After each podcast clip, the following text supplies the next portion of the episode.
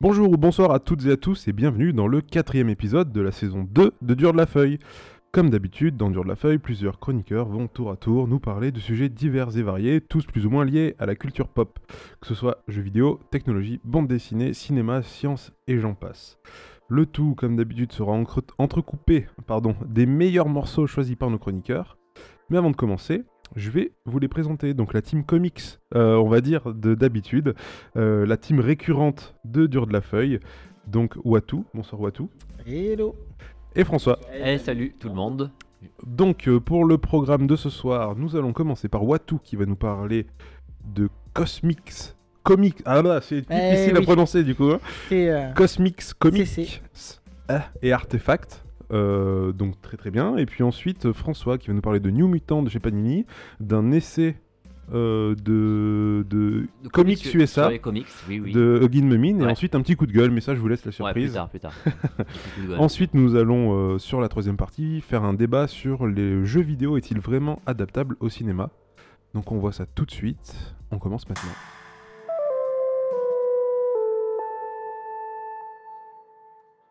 Euh, oui, alors comme souvent, moi j'aime bien ne pas vous parler des comics que j'ai lus, hein, bien sûr, c'est quand même plus sympa. Et donc je me suis dit que justement à la faveur de ressorties euh, récentes, notamment chez Panini, euh, pour Marvel, du bien sûr du, du si connu Guerre de l'infini et autres Gants de l'infini.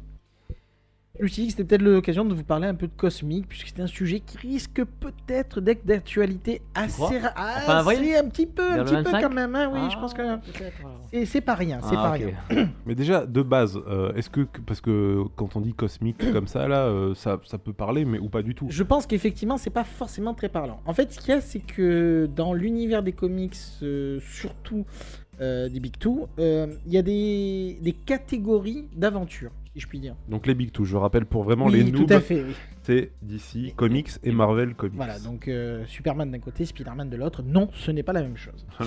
Euh, Il y a des grandes thématiques qui se sont forgées un petit peu avec le temps et qui sont des thèmes avec des personnages, des objets d'ailleurs, comme on en parlera, etc., des events, qui sont très différenciés les uns des autres.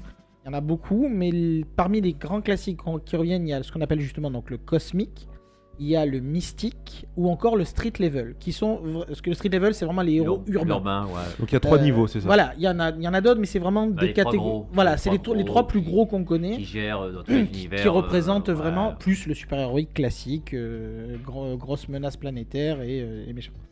Et, euh, et chacun a vraiment une saveur ou des personnages différents ou des événements très particuliers. Et, euh, et donc, ce soir, je vais vous parler plutôt du cosmique, évidemment. Pour vous donner une petite idée quand même pour le reste, quand on parle de héros urbains, on va parler de Daredevil, de Punisher, de Spider-Man, des personnages qui, même s'ils ont des pouvoirs, sont plutôt avec des problèmes du commun Ouais, ils œuvrent dans, dans, la dans les vie rues de les New jours. York, Ouais. etc. Au niveau de Euh, la rue. quoi, Au niveau de, Au c'est, pour de ça qu'on dit street level, ouais, c'est vraiment, c'est le, le problème du passant qui se fait braquer, etc. Euh, qui est aussi plus proche du lecteur C'est des d'ailleurs. personnages qui n'ont pas un- des pouvoirs immenses non plus. En général, En non. Il y a eu quelques général, exceptions, oui. mais c'est clairement en général reste, pas le euh, cas. Et on verra aussi que c'est euh, une des raisons pour lesquelles le cosmique est un sujet qui a toujours été un peu euh, amour-haine avec le lecteur, c'est que bah, le street level, justement, donc pardon pour l'anglicisme, mais euh, c'est quelque chose que le lecteur arrive à s'identifier. Il est plus proche. Il est beaucoup plus proche d'un Spider-Man qu'il ne l'est d'un. Je vais pas citer les gros noms déjà maintenant, mais. Oh, mais d'un- euh, même d'un Superman d'ailleurs, ou de, une sorte de demi-dieu de, demi-dieu de, surhomme. Voilà, on se sent moins proche. Tout à fait. Et après, nous avons donc deux, deux genres qui sont assez proches en fait et qui ont souvent flirté l'un avec l'autre c'est le cosmique et le mystique. Le mystique, tout simplement, c'est tout ce qui est autour de la magie. Donc Doctor Strange pour moi. Alors, je vais parler plutôt de Marvel, hein, sachant qu'il y a quasiment systématiquement un équivalent côté DC qui est plus ou moins travaillé. On verra d'ailleurs que le mystique est plus travaillé chez DC que le cosmique et vice versa. Globalement. A- Globalement. voilà. Après, il y a- ouais. il y, a des exemples des deux cas. Mais on verra que le cosmique, par exemple, chez Marvel, a pris d'énormes proportions. C'est ces dernières années d'ailleurs. Tout à fait, ça s'est accentué, que- bien bah sûr, bon. bien sûr. On en parlait il y a plusieurs périodes, ouais, ouais. Donc le mystique, comme je disais, bon, ben, Doctor Strange, euh, Doctor Fate chez le voisin, justement, etc., etc. Et donc on arrive sur le, le cosmique, qui est donc euh, un peu, comme je disais, euh, comment dire, qui arrivait un petit peu par une période dans les années 60, notamment, la- la- au dé- début des, des super-héros, quand ça, ça arrivait assez tôt, hein, était dans une période où, comment dirais-je, les gens aimaient bien partir dans des délires, euh, se lancer dans des grandes aventures. euh, disons que Ditko et autres euh, Bah, Kirby surtout. et Kirby, Kirby. tout à fait. Bah, les années 60, c'est avec l'exploration. C'était très débridé. Spatiale. Exactement. Et donc ça, ça, ça va aider ça un peu dans l'imaginaire. voilà, ça a ouvert vraiment tout un imaginaire qui a Ouais. touché énormément, qui a marqué énormément. Et c'est pour ça que ces, ces créateurs-là se sont autant imprégnés lors de leur écriture notamment. le mystique ayant euh, d'autres influences, comme je le disais, un peu plus euh, papier à rouler. Et euh, donc pour le cosmique, comme je disais, on commence assez tôt, hein, c'est- vraiment avec les débuts du comics, avec une première vague qui va être assez importante euh, par rapport, donc comme on le disait, Jack Kirby, Ditko, etc., qui vont lancer des, des concepts, euh, comment dire, que, assez novateurs pour le lecteur de l'époque, qui est de dire, au-delà de ces fameux street level caractères, qui étaient quand même la majorité des Oui, personnages, oui, oui. Surtout dans les années 40. Exactement. ouais. partons plus haut, voyons plus haut, voyons plus fort, euh, tapons, tapons un cran au-dessus. Euh, je vais parler donc de pas mal de personnages pour vous donner une idée, et bien sûr, pour commencer, surtout à cette époque-là, on va arriver avec des personnages comme euh, un certain Watu d'ailleurs. hein. Voilà, ça- je me suis placé, ça s'est fait. euh, qui est une des premières entités cosmiques qu'on rencontrera. Donc, en- quand on dit entité cosmique, comme je disais, c'est des personnages qui sont euh, avec des puissances démesurées, qui, qui, qui, qui- qui travaillent à un niveau universel, mais pas à un niveau planétaire, vraiment Ouais, nous on peut pas hors de euh, notre comprendre ça compréhension. en fait. ouais. Typiquement, voilà. c'est vraiment l'idée des Au-delà de l'humain, quoi. Ils vivent dans notre, Exactement. euh, un autre monde. Et donc euh, le personnage donc, de Watu par exemple, qui est un, ce qu'ils appellent un gardien, qui est euh, une entité cosmique qui est là pour surveiller, voir un petit peu les évolutions de, de la planète Terre en l'occurrence, et qui est une race Ah, d'observateurs observateur. qui n'est pas censé intervenir. Donc on commence doucement. Et rapidement, on va commencer à avoir des entités ayant du poids, ayant de l'action, euh, comme Éternité, typiquement. Qui est justement intéressant parce qu'il a été introduit comme un personnage mystique d'abord. Puisque ça arrive avec. euh, Il, a, il, Avec oui, il apparaît Strange, avec etc. Strange, exactement. Et il va rapidement prendre une. Parce que c'est Mais- la, c'est la représentation. Je rappelle qui donc qui c'est. C'est la représentation de l'espace et du temps euh, dans l'univers Marvel. C'est Ah oui, donc déjà c'est un niveau euh, un peu c'est plus- l'omnipotence. Voilà. C'est littéralement l'omnipotence. Euh, D'ailleurs, il commence pas comme ça, il commence, euh, il se fait euh, assez vite euh, contrecarrer dans l'épisode de, de Strange, qui est assez marrant. Et euh, donc voilà, donc on est vraiment des, des- des notions assez perchées aussi, hein, qui, n'ont pas forcément été vraiment intégrées facilement par le lecteur à l'époque. Et ça va continuer avec d'autres personnages comme euh, l'étranger, Ego, euh, les doyens de l'univers, Adam Warlock, etc. J'en présenterai quelques-uns, mais je vais d'abord parler il a un peu le fondement de cette époque-là, euh, je pense, en termes de cosmique, bien sûr, Galactus, qui est vraiment la marque du cosmique implantée du, de côté de Kirby, du coup. Qui est vraiment le- la représentation du, du démesuré, du hors de hors d'atteinte, hors de. C'est-à-dire, est-ce que tu peux nous le décrire un peu plus Tout à fait. Donc Galactus, alors je ne vais pas vous raconter. Alors, toujours une petite histoire, c'est que les personnages sont souvent redconnés. C'est-à-dire, que- oula, oula, Red connaît, oula. euh, leur histoire évolue en Ouais. fonction des, des, des, rali- des- des scénaristes, etc. Bien sûr. Donc, quand Galactus va apparaître une première fois, on n'en sait rien. Mais genre, littéralement. C'est une entité De dieu, monstrueuse cosmique. de dieu Voilà, voilà. cosmique qui n'a pas vraiment plus d'infos que ça. C'est juste qu'il mange des Il n'a planètes. pas hein, d'origine. il n'a pas voilà. d'origine. Il n'a pas d'origine. ni rien. Voilà. À noter bien sûr que rapidement il va en avoir, puisqu'il y a la trilogie de Galactus qui va l'expliquer par Kirby. Mais je, pourquoi je disais ça pour le Redcon, c'est que pour la, pour la petite anecdote, c'est qu'au fur et à mesure, ses- son histoire va évoluer et on va apprendre qu'il venait en fait d'un autre univers. Enfin, je vais pas rentrer dans les détails, mais à la base, aux origines, c'est personne. C'est, on ne connaît absolument pas qui c'est. On sait juste que c'est une puissance démesurée qui a tendance à manger les planètes pour son petit déjeuner.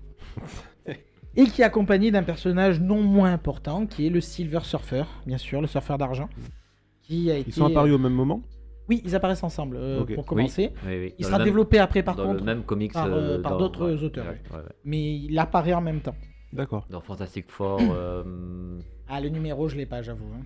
Un truc comme 45 ou 46. On doit être dans les. J'aurais dit Ouais, à peu 44, mais on doit Voilà, être dans ces eaux-là. 44, voilà. On Donc c'est vraiment au tout début, quoi. Au C'est- tout début des, vraiment- des 4 c'est- Fantastiques, ouais. Attention, les 4 fantastiques sont très rapidement fondateurs de, de la partie du cosmique. Ouais, du univers cosmique. c'est des explorateurs. Et oui. Ils sont, c'est un peu un rip-off d'ailleurs des, euh, pardon pour les anglicismes, euh, des voyageurs de l'inconnu euh, de Kirby qui est côté chez DC, le... pas les voyageurs de l'inconnu, Les Challengers. les Challengers, pardon. of the- ouais. qui étaient, euh, Qui ouais, curieusement assez proches, mais bon. Donc ça, c'est une série de chez DC. Oui, c'était une série qui n'a pas forcément d'ailleurs euh, un succès énorme, Non. Mais c'était une qui sorte était de quand même proto euh, Fantastic proto, Four. voilà, proto voilà, ouais. Et, euh, et donc les 4 fantastiques vont être un des fers de lance du cosmique. Non pas qu'ils vont, euh, eux, aller... Enfin oui, ils ont du cosmique, mais surtout ils vont faire intervenir des nouvelles entités, des nouveaux personnages, très souvent du côté des 4 fantastiques.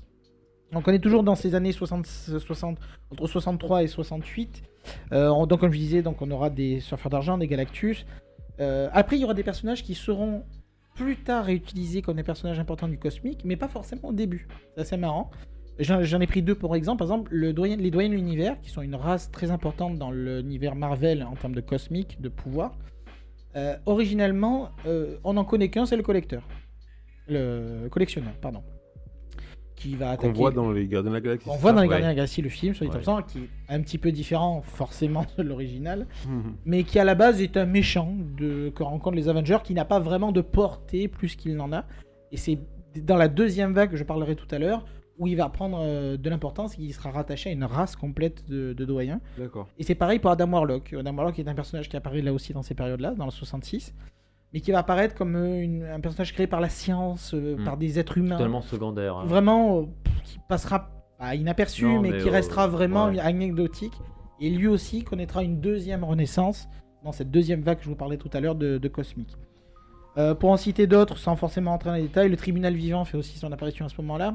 Toujours pour donner rapidement une, une idée de ce que c'est, ce tribunal vivant, c'est la, la représentation des, du- des, comment des règles cosmiques. C'est-à-dire que euh, y a les lois, les lois On a le droit et les- pas le droit de faire euh, Oui, dans le cosmique. ça représente un peu les lois universelles. Ça représente le concept que bah, la gravité, on n'y échappe pas, etc. C'est vraiment cette notion de d'équilibre universel et de jugement, euh, au- encore une fois, au-dessus de nous. Euh, voilà, c'est un personnage assez, assez peu utilisé aussi, hein, mais c'est une force qui fait partie des, des plus grandes puissances de, l'univers de, de Marvel. En, di- en disant Marvel, j'ai fait euh, aussi, euh, un, pas lapsus, mais un rapprochement avec Marvel, qui apparaît aussi à cette époque-là, qui est un personnage purement cosmique, puisque c'est... euh, alors là aussi, il y aurait beaucoup à dire, je vais essayer de faire court. C'est un personnage qui au début apparaît comme un super-héros classique, sauf qu'en fait, il est lié à une race extraterrestre. Je vais parler aussi des races tout à l'heure. Les cris. Et il a des pouvoirs, et il agit lui aussi à un niveau plutôt cosmique. Ça aussi, le nom me parle. On, en a vu dans des films, non? Marvel, euh, en deux mots. Alors euh, là aussi, on a des problèmes non, de mais cris. cris. Ah, cris, Ah, bah, pardon, oui, tout à fait. Euh, vous l'avez un petit tout petit peu entendu parler au cinéma, mais surtout pour ceux qui ont la chance et la bonne idée de suivre la série Agent of Shield. Oula. Et oui, oui, ne- ne- n'écoutez pas ces, ce ou-là. Elle est bien mieux que ce qu'on peut y croire. Elle est Bref, très bien. euh, non, mais après, dans les gardiens, dans les gardiens, dans les gardiens, tout à fait. Et l'année prochaine. C'est euh, et, et voilà, nous n'en dirons pas plus. Et de toute façon, les, les races joueront un rôle assez important.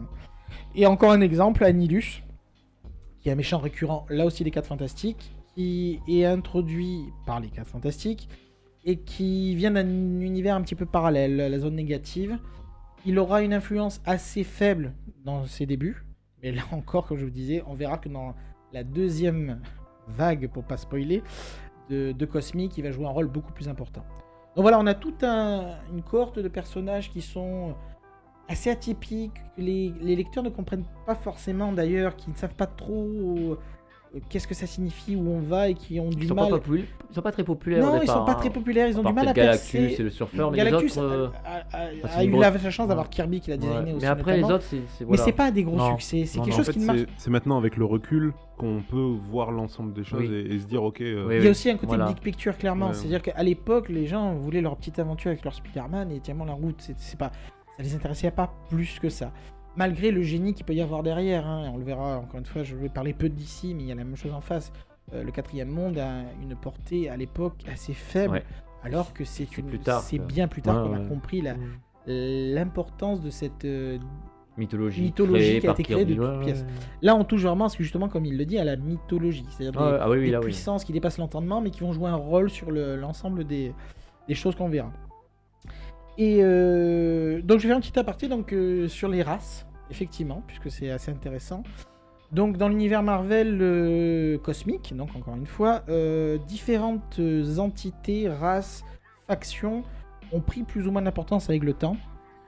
Et au-delà de la Terre, bien sûr. Et euh, donc, pour les citer plus ou moins dans l'ordre d'apparition, si je puis dire, on a eu d'abord les Skrulls, qui apparaissent, devinez où, avec les 4 Fantastiques, bien sûr, qui est un peuple métamorphe, vert, avec un menton un peu euh, à la Thanos d'ailleurs, donc je vous redirai tout à l'heure. Euh, ils servent un petit peu voilà, de méchants un peu polymorphes, qui permettent de faire un petit peu tout n'importe quoi, mais ce que je dis aujourd'hui, on les représente comme des empires, c'est-à-dire vraiment des, des races à part entière.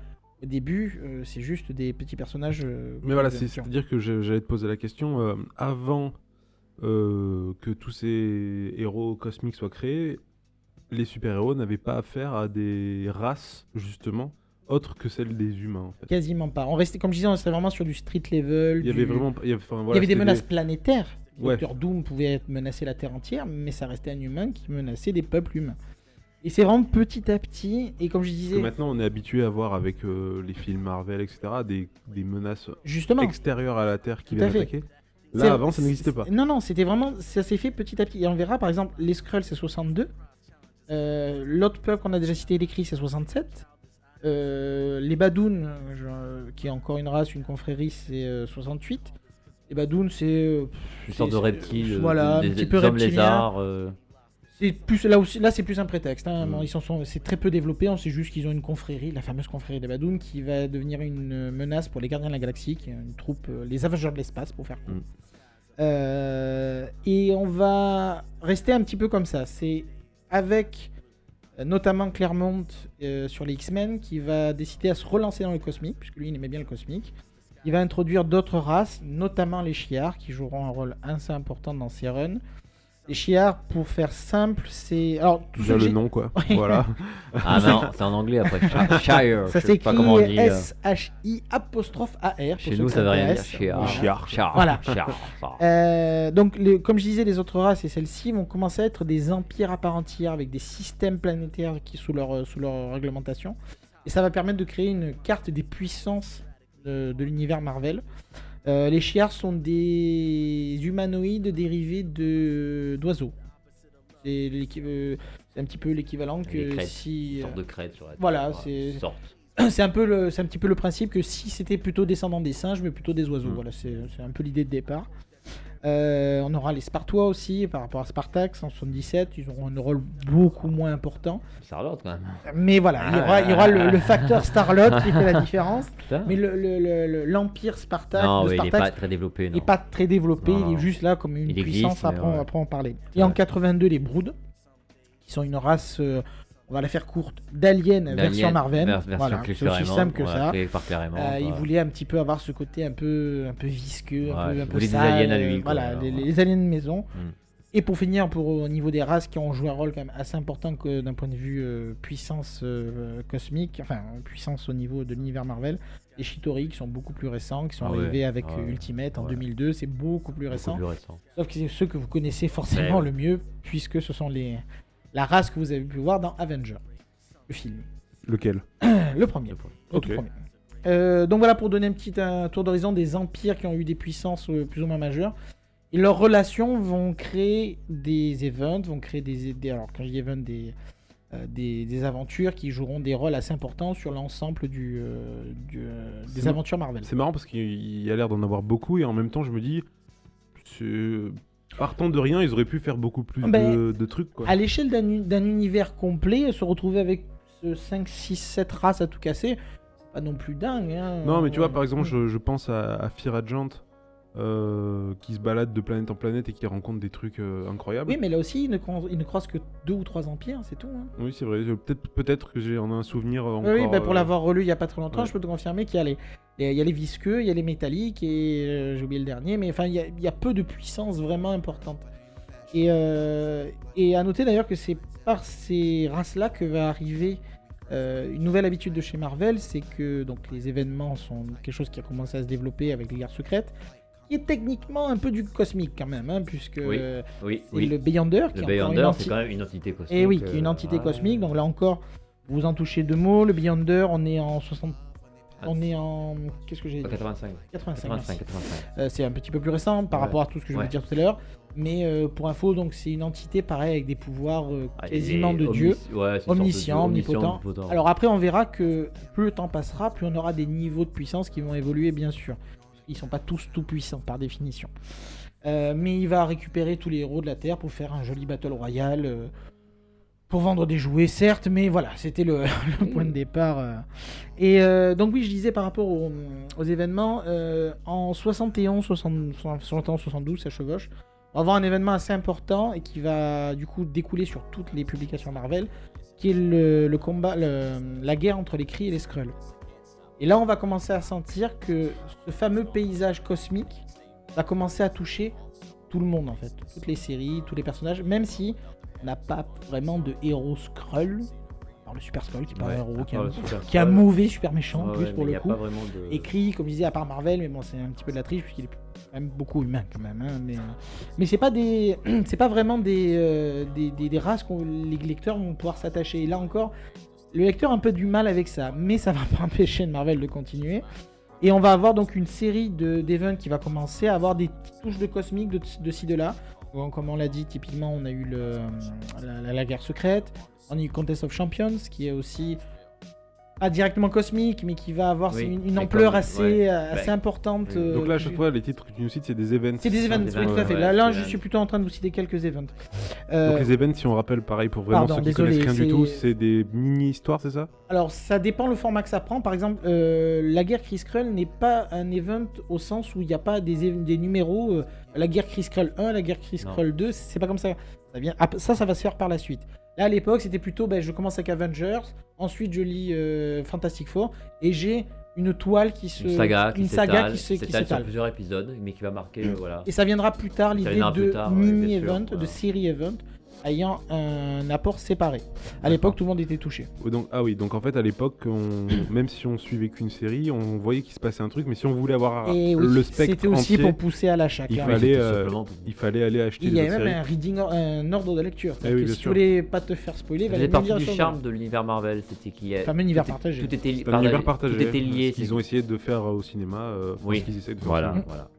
Et on peut en citer une autre, donc cette période encore, comme je disais, les 70, il y en- a d'autres, mais c'est euh, Korvac, la saga de Korvac, qui est là aussi implique un, personnage assez secondaire initialement, qui va prendre des pouvoirs phénoménaux et qui va menacer l'existence de l'univers même par des accès à des pouvoirs, d'ailleurs liés à Galactus pour, accessoirement, et qui, voilà, là encore, ça va avoir un, c'est quelque chose qui aurait été apprécié après coup parce que c'est assez compliqué pour les gens de s'attacher, c'est En fait, ça marche pas trop. ça à marche et on verra que le Ça cosmique a beaucoup de mal à percer. moment, ça Ouais, marche pas. ça, ça marche pas. revenir plus tard. Globalement, ça marche Ah pas. ouais, c'est vrai.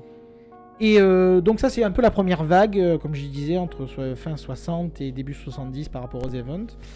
Et euh, on va un peu en rester là parce que comme je disais, bah, le cosmique finalement, certes ça a fait rêver ceux qui l'écrivaient finalement, mais pas tellement ceux qui les lisaient. Mais bien sûr, on peut pas en rester là et des personnages qui avaient l'air quand même assez intéressants ou du potentiel surtout d'aventure quand même assez énorme comparé à un énième voleur ou un énième méchant déguisé. Ah, J'imagine qu'on devait vite tourner en rond. hein, Ben voilà, le truc c'est que ça, ça ouvrait vraiment des perspectives. Et du coup, euh, on va avoir vraiment une, une sorte de deuxième vague euh, dans les années 80, avec, euh, ben, bien sûr, euh, enfin, fin années 80, fin 70 plutôt, milieu, dès 73-75, avec notamment, encore une fois, je cite quelques auteurs, mais ce ne sont pas les seuls, il y a bien sûr beaucoup d'auteurs qui ont créé de, plein de choses, mais si je dois citer Jack Kirby pour la première série, je vais bien sûr citer Jim Starlin pour la deuxième. Et euh, lui aussi va se dire qu'il est peut-être temps de, repartir dans les étoiles, de réouvrir un peu les, les possibles. Et lui aussi va commencer à, créer des nouveaux personnages, à essayer d'a- d'apporter des, des notions un peu, un peu cosmiques, donc comme je disais. Euh, donc pour en citer là aussi quelques-uns, ce- donc on va avoir des, des entités euh, anthropo... euh, comment dirait comment on dit mince. Qui, qui ressemble aux, aux humains, mais. Et euh, pas anthropomorphe, Anthropomorphe, c'est que des concepts qui prennent Ah, vie, ça oui, non.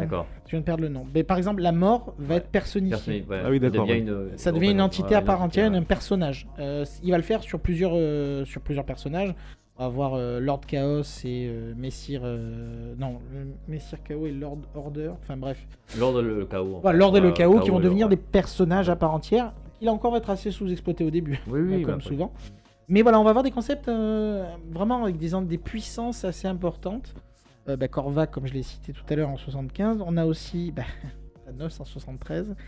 Ça me semble assez évident. Euh, Pas donc pour tout le Thanos, monde. non, certes, mais euh, Thanos est donc euh, un personnage majeur qui ressemble vaguement à d'autres personnages chez DC, mais bon, ça, le...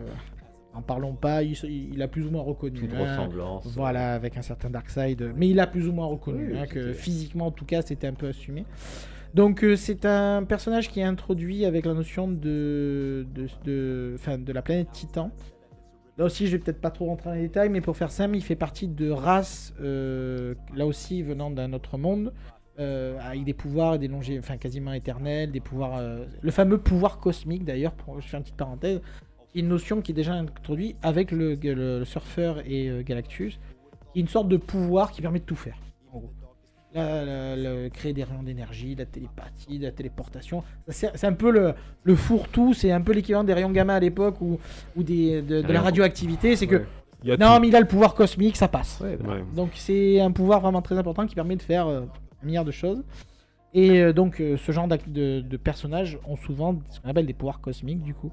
Phénoménaux comme dirait euh, un autre personnage. Et euh, donc Thanos est un nihiliste. hein, donc euh, il, il est tombé amoureux de la mort, mais au sens propre du terme, le, le personnage de la mort. Ouais. hein. ouais. Donc il cherche à la séduire, à faire des cadeaux, donc euh, détruire l'univers, ce genre de petites choses. Enfin voilà, de- il la courtise comme il peut, quoi. hein. Donc voilà, on aura d'autres personnages qui vont assez importants hein, de l'univers cosmique qui vont débarquer dans cette période-là. Euh, encore une fois, pas toujours créés par Jim Starlin. hein. Euh, typiquement, les Célestes vont avoir un rôle très important. Et ça, les Célestes, bien sûr, c'est Kirby. On est en 76 pour les Célestes. Euh, les Célestes, c'est des sortes d'entités scientifiques cosmiques. C'est-à-dire, c'est plutôt des expérimentateurs. Imaginez Galactus, hein, toujours pareil pour se donner une idée. C'est des personnages. Plus grand que Galactus. ouais, encore plus grand que Galactus, ouais. Ils créent des univers. Tout, voilà. Eux, c'est des, scientifiques. Ouais, Parce que quand vous dites plus grand que Galactus, c'est Galactus était grand comment en fait? Il était... Alors, il a, il a varié en fait. Au début. Ah bah, moi, moi, je parle fait- de grand, c'est de puissance. Hein, Oui, oui, tout à fait. non, non, oui, parce que ça varie ouais. beaucoup. Dans le premier 4 Fantastiques, Galactus, Ah, je sais pas, il c'est un grand immeuble. il quoi. a la taille d'un immeuble de Pas 20 plus que étages. ça. Voilà, un truc comme Au fur et à mesure, il était plus grand que des planètes, hein, soyons clairs. hein. Mais les célestes, au niveau de la puissance, c'est encore plus puissant Les Célestes, voilà, c'est- toute une sorte de confrérie de scientifiques, de dieux Cosmique, scientifiques, De dieux cosmiques scientifiques. dieux cosmiques ouais, scientifiques. c'est, euh, qui se baladent d'univers en univers, qui font des expérimentations, qui créent la vie. qui créent des vies, etc. Qui créeront les inhumains d'ailleurs, entre autres choses. Euh, Les éternels, euh, les, éternels, inhumains. Ah non, mais les inhumains aussi font des expériences. Donc voilà, c'est des entités assez importantes qui vont là aussi encore émailler leur présence dans différents saupoudrés. Ils auront affaire aussi aux Asgardiens accessoirement, donc les, euh, des dieux, euh, dieux nordiques, tout ça. Donc on a les Célestes, on a l'intermédiaire qui est un personnage qui pareil sera utilisé au début comme simple méchant et qui aura un rôle plus ou moins côté... euh, ben, c'est un personnage qui avait lié à l'ordre et, et au chaos, qui aura la charge notamment d'une certaine gemme. Mais j'y reviendrai. Parmi d'autres choses notables de toujours de cette période-là, on a la Force Phoenix en 76, qui n'est pas encore appelée comme ça, mais qui deviendra clairement par la suite une entité cosmique à part entière, mais qui initialement est un personnage, enfin, qui est Jean Grey, donc d'un des X-Men, qui va gagner en puissance et devenir le Phénix. Mais au début, ce n'est pas présenté clairement hein, comme une euh, force cosmique. Là aussi, on est dans la C'est juste fameuse... une, une fille puissante. Oui, voilà, voilà. c'est encore une fois une question de redcon, effectivement, mais qui va prendre vraiment de l'ampleur et qui va devenir une force de l'univers à part entière, la Renaissance. Euh, nous avons aussi euh, Khazar, qui arrive en 78, euh, qui est un personnage un peu lié à Marvel. euh, C'était une sorte de, de rip-off de Marvel, de, de, nouvelles versions de Marvel avec des, toujours les, les bracelets quantiques, j'y reviendrai.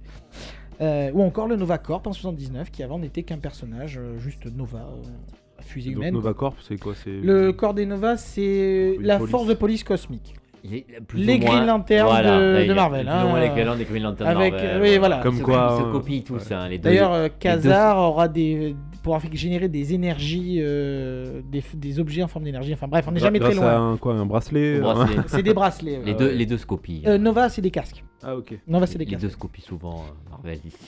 Ouais, ouais, clairement. Et pour en citer juste deux autres, un peu plus tard, ceux-là, mais comme on disait, le Beyonder en 84. Encore Nebula, qui est, le... qui est censé être la nièce de Thanos, mais bon, ça c'est un petit peu nébuleux, en 85. Euh, et donc avec cette nouvelle vague de, personnages cosmiques, etc., euh, on va pas les laisser comme ça, on va faire des events, hein, c'était un peu le but de la manœuvre. Et on va arriver sur euh, une période un peu bénie euh, du cosmique avec bien sûr la trilogie de l'infini en 91, 92, 93, qui est le, qui est le pinacle du cosmique, puisque on arrive à des histoires qui à la fois sont totalement déconnectées de la Terre, on est vraiment, on se bat dans l'espace, etc., mais qui sont des blockbusters. Donc euh, on arrive là on arrive à intéresser les, gens. Il y, a, un regain quand même. Les lecteurs accrochent. C'est quand même pas la folie par rapport à ce qu'ils lisent d'habitude, mais ça marche. Il n'y a pas de souci. Le Gant de l'Infini marche, euh, euh, la Guerre de l'Infini marche, ça va. On est dans une période où ça marche plutôt bien. On verra les gens s'y font quoi. les- voilà, les gens Ouais, s'y ouais, font. Gros succès, hein, euh, vers l'infini, ça marche. Mais c'est vraiment c'est le pinacle. Ouais, Après on va vite ouais. voir que il y a des gros auteurs. Hein. Oui, ah bah, Starling, forcément, Doc comme je disais, Lim, euh, ouais, c'est- Voilà, c'est- pas pour rien que ça a fonctionné. Mais on verra que justement après cette période faste, Oui.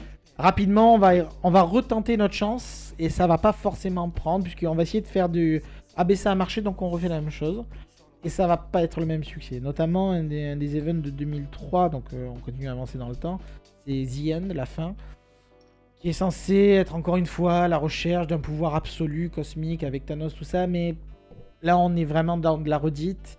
Faut pas que ce soit mauvais, c'est pas la question, mais ça, ça ne fonctionnera pas comme ça a fonctionné sur les autres. On est vraiment sur une fin de période et on, on, va, on va perdre le cosmique pendant quelques années. Pas forcément très longtemps, mais on en verra très très peu pendant un petit moment. Et euh, on aura une pseudo troisième vague, si on peut dire, parce qu'elle est quand même très proche de- de la précédente, avec euh, notamment Dan Abnett et Andy Lanning, qui sont deux auteurs qui vont se décider à travailler sur le cosmique et qui vont vraiment relancer la machine du cosmique et avec du succès. Puisque comme je dis, il y a eu d'autres tentatives mais qui n'ont pas vraiment marché. Avec notamment Annihilation, bien sûr, donc il y a un event 2006-2007 avec euh, le, non, mais Annihil- Annihilus, donc que je vous parlais tout à l'heure, qui va Ouais, qui revenir revient.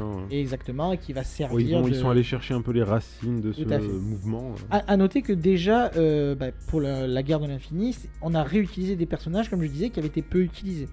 Euh, je vous parlais tout à l'heure de Adam Warlock et des Doyens de l'Univers. Bah, c'est des personnages créés certes en 66, mais peu utilisés. Et là, au moment de la guerre de l'infini, là, ils vont prendre du poids.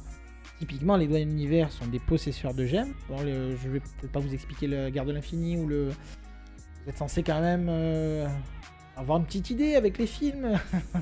Rapide, pour ceux qui, pour ceux qui vraiment s'intéressent Vraiment, euh, voilà. au film, etc. Je pense si vous qu'il y a connaissez une pas, vision. en mais, gros, euh, là encore, j'en parlais tout à l'heure sur les artefacts rapidement, mais c'est des, des notions de de- d'outils de, pouvoir, de, de, de- de- de- de ce qu'on appelle les artefacts, de, de puissance phénoménale dans des objets. Et, euh, et les gardiens de l'univers euh, possédaient chacun une des gemmes dans la version comics. C'est pour ça aussi qu'ils serviront dans cet event-là. Et Adam Warlock sera lié à une des gemmes et sera en gros la némésis de Thanos. Il servira vraiment de d'antithèse. Et euh, donc voilà, pour dire qu'on réutilise des personnages. Et donc pareil avec Annihilus, avec la, la, la vague, la, vague d'annihilation qui sera... Alors là par contre, pour le coup, on est, on est assez séparé de l'univers. C'est-à-dire que, contrairement aux autres events qui ont impacté toutes les séries, plus Qui beaucoup très plus impliqué. impliqué dans l'univers et Marvel. voilà, ils vont pas prendre trop de risques et ça sera des, des, des events Des séparés. vraiment décalées, quoi, en fait. Voilà. Ouais, ouais. C'est-à-dire que l'univers continue à côté. D'ailleurs sans le savoir, ça servira d'ailleurs de ressort, euh, pas forcément comique, mais quand les gens qui ont participé à la garnison vont revenir sur Terre et dire, euh, euh, vous savez, nous pendant ce temps-là, on se battait un petit peu dans l'univers, et alors qu'on était en Civil War pendant ce temps-là. Grosso merdo, on est à peu près dans cette période-là au niveau, euh, niveau comics. Donc c'est marrant de voir ce décalage entre la Civil War et la guerre d'annihilation. Euh, donc il se passera beaucoup de choses, je, je vais pas tout résumer. les mais humains que- toujours centrés sur eux-mêmes. ah ben c'est un peu le message aussi, hein, très clairement. hein. Alors qu'à côté, euh, ça se bat, ça éclate des planètes.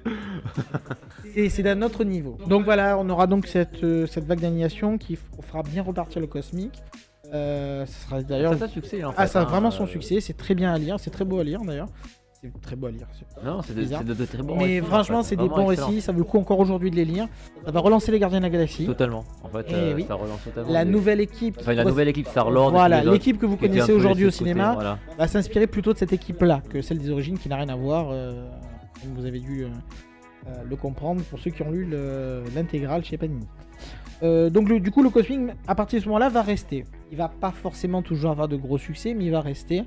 On va avoir euh, la guerre des rois en 2009, on va avoir le royaume des rois, puisque un des points qu'on verra dans les Cosmics, c'est que les events vont avoir des conséquences sur les events suivants. C'est-à-dire que l'annihilation mène à l'annihilation Conquest, l'annihilation Conquest mène à War of King, etc. Ça va vraiment avoir des répercussions sur long terme, et là encore, c'est très souvent Dan Abnett et Andy Lanning qui vont piloter tout ça. Et ça va donner un tout assez cohérent quand même. Du coup, c'est vraiment intéressant. Les events sont toujours de qualité variable, bien sûr, mais ça va être vraiment très cohérent sur le, sur le long terme. Et on va aller jusqu'à Thanos Imperative en 2010, qui est un peu le, le, la- le final, entre guillemets, de la période d'Andy Lanning. Avec, euh, bon là encore, sans entrer trop dans les détails, mais euh, lors de- des différents events, il y a eu euh, un trou béant dans l'univers, littéralement, qui a permis à d'autres univers de commencer à s'insérer dans le nôtre. Là aussi, il y a des concepts assez perchés, hein, bien sûr. Je pas en détail. Et cet univers est rempli de monstres assez chthoniens, pour le coup, euh, très, euh, très Lovecraftien. Et euh, c'est un monde où la mort a été vaincue. C'est un univers où la mort a été vaincue, et du coup, la, la vie a proliféré jusqu'à devenir un cancer. On appellera ça le cancer verse. Voilà, bref, je rentrerai pas trop, je ne dirai pas plus, mais c'est assez, c'est assez intéressant sur les concepts, un petit peu moins sur la réalisation d'ailleurs. Et euh, ben écoutez, voilà, donc pour la période d'Adapter Neil Lanning. Et après, voilà, on aura d'autres événements qui seront très sympas. On aura Infinity en 2013 qui était plutôt bien. Euh, on aura. euh, alors, les, qualités sont variables, hein, notamment euh, tout récemment, puisque Jim Starlin donc, est revenu chez Marvel et a décidé de, de, faire, de refaire du cosmique avec ce qu'on appelle les Infinity quelque chose, Infinity Revelation, Infinity, euh, j'ai oublié les noms, enfin bref, ce sont des graphiques novels. Il y en a Très joli graphiquement. Ah oui, oui. Mais, euh, euh, Nouvellement parlant, c'était. comment dire, voilà, il y en a eu 4 ou 5. euh, En fait, on comprend pas trop ce qu'il raconte. euh, J'aime beaucoup le cosmique à titre personnel, j'aime bien les concepts perchés, ça m'intéresse. Mais là, là, pour le coup. euh, C'était trop. Ah non, mais là, c'est surtout que ça racontait rien. Non, c'est pas trop ce qu'il veut dire. C'est- c'est- C'était un peu C'est beau hein. graphiquement. Ouais, c'était un petit peu triste. Mais on sait pas trop ce qu'il veut dire. Ça va nulle part, ça met des confrontations pour mettre des confrontations. Il y a par exemple un qui s'appelle le Thanos versus Hulk. Pourquoi? On sait pas, parce que. Euh, c'était un peu triste quand même. hein. C'était c'était pas la grande folie, euh, mais bon. Voilà, après, encore une fois, c'est pas, le, c'est pas le haut du panier. Comme je dis, le cosmique a toujours une relation un peu amour-haine. euh, Je, je parlais un petit peu tout à l'heure avec Claremont. Euh, Claremont aimait bien le cosmique, mais. Claremont a bien marché hein, quand il était sur les X-Men. Mais le cosmique, euh, chez les X-Men, euh, en termes de vente, euh, c'était pas ça. Non, hein. pas- ça pas- marchait pas. hein. Non, il a utilisé un peu doucement. parce Voilà, il- il, a, il a fait attention. À un moment donné, il a quand même euh, Oui, les broods, il etc. partait, il s'est voilà. la saga Mais des broods, après, il est revenu sur Terre. Mais c'est vite revenu parce que ça marchait assez mal. Mais le même. cosmique aujourd'hui, là, récemment, on parle de 2018, Alors, il n'a jamais été aussi proche euh, pour au le coup, comics, quoi. voilà. Si on veut, Pour même le sans coup- spoiler trop, mais bon, Bien euh, sûr, je vais pas vous en dire parce que je me suis arrêté. euh, spoiler un peu, mais je me suis arrêté au graphic novel, mais bien sûr, le cosmique a une place très importante en ce moment en ce même. moment même, en 2018. Euh, et c'est pas pour rien, puisque si je vous en parle aussi, c'est parce que le cinéma est aussi là pour nous rappeler qu'il y a des menaces assez importantes qui arrivent. Euh, Bah, en fait, euh, c'est marrant parce que au niveau cinéma, on a l'impression que le cinéma à proprement parler, c'est-à-dire les films Avengers, parle de cosmique alors que le street level, c'est plus les séries en fait. Exact. et originalement, oui, et pour des Ouais. raisons toutes simples, de budget, Le budget. Ah bah, simplement. le budget. Eh oui, C'est bon. c'est ouais, ouais, quand même plus facile. ça, plus facile. Euh, ouais. et il y a aussi quand même important, c'est que les Gardiens de la Galaxie a changé la donne. C'est-à-dire que euh, Marvel n'était pas sûr de pouvoir placer ni le cosmique ni le mystique au cinéma, parce que, comme on l'a vu, les lecteurs, c'est quand même particulier. Donc, Alors ils- les spectateurs, c'est et encore les pire. spectateurs, n'en parlons pas. Je veux dire, il faut les accompagner, etc. Donc quand ils ont lancé les Gardiens, c'est quand même un pari. Il s'est trouvé que ça a réussi. été pari réussi. Donc ça a permis de se dire, allez, on y va. On se lâche. Ouais. Même s'ils avaient quand même Donc- le donc- plan dès le départ. Le- le plan Donc était- pour vous deux, en fait, euh, si les gardiens s'étaient plantés, ça aurait été plus compliqué. C'est compliqué. Ils l'auraient fait parce que souvent ils avaient prévu de faire euh, la, la fin à Infinity War, toi, c'était prévu depuis des années. Maintenant, les gardiens, ça a vraiment aidé de dire waouh, maintenant on se lâche. On se serait sans doute placé beaucoup plus sur la Terre, beaucoup plus en Voilà, autre relation. chose, autre chose. Mais Les vrai plans que auraient été différents. Thanos aurait été là parce que ça reste euh, un c'était la grande menace depuis le début. Mais voilà, c'est ça a changé la donne et c'est pareil pour euh, Doctor Strange. Doctor Strange, je veux dire, c'est des concepts. Le mystique, comme je disais, je suis pas les détails, mais c'est aussi très très particulier et c'était pas gagné, c'était Ouais. pas gagné d'avance. Euh, ça a plutôt bien marché. Ça a là fonctionné aussi. aussi. Voilà, il n'y a pas trop d'inquiétude là-dessus. Après, il y a quand même une tolérance quand même euh, particulière là-dessus, puisque comme je disais, euh, même le spectateur, du moment que ça reste dans la trame générale qu'on lui a construit depuis le début, il Ça va, suivre. ouais. Ça se passe sur Terre aussi. Voilà, va- et ça, se va passe quand même. ça Voilà, on va quand même passer beaucoup sur Terre. On aura, Dans un pays imaginaire, mais ouais. comme je disais, même si on a eu des, même si on a eu des races, on a vu les, euh, le Novacorp, etc. Ça passe quand même globalement Attends, on a vu du Novacorp euh, dans les. Dans les Ah, gardiens. de la galaxie. Dans les oui. gardiens, dans le premier gardien. C'est eux qui gardent la gemme de, de gemme, le puissance Novacorp, actuellement. euh, Ah oui, oui, c'est vrai, exact. Alors c'est un Nova Corp loin, un peu décalé, par, différente par rapport au je- comics, je- mais, je- mais je- oui c'est le Nova Corp.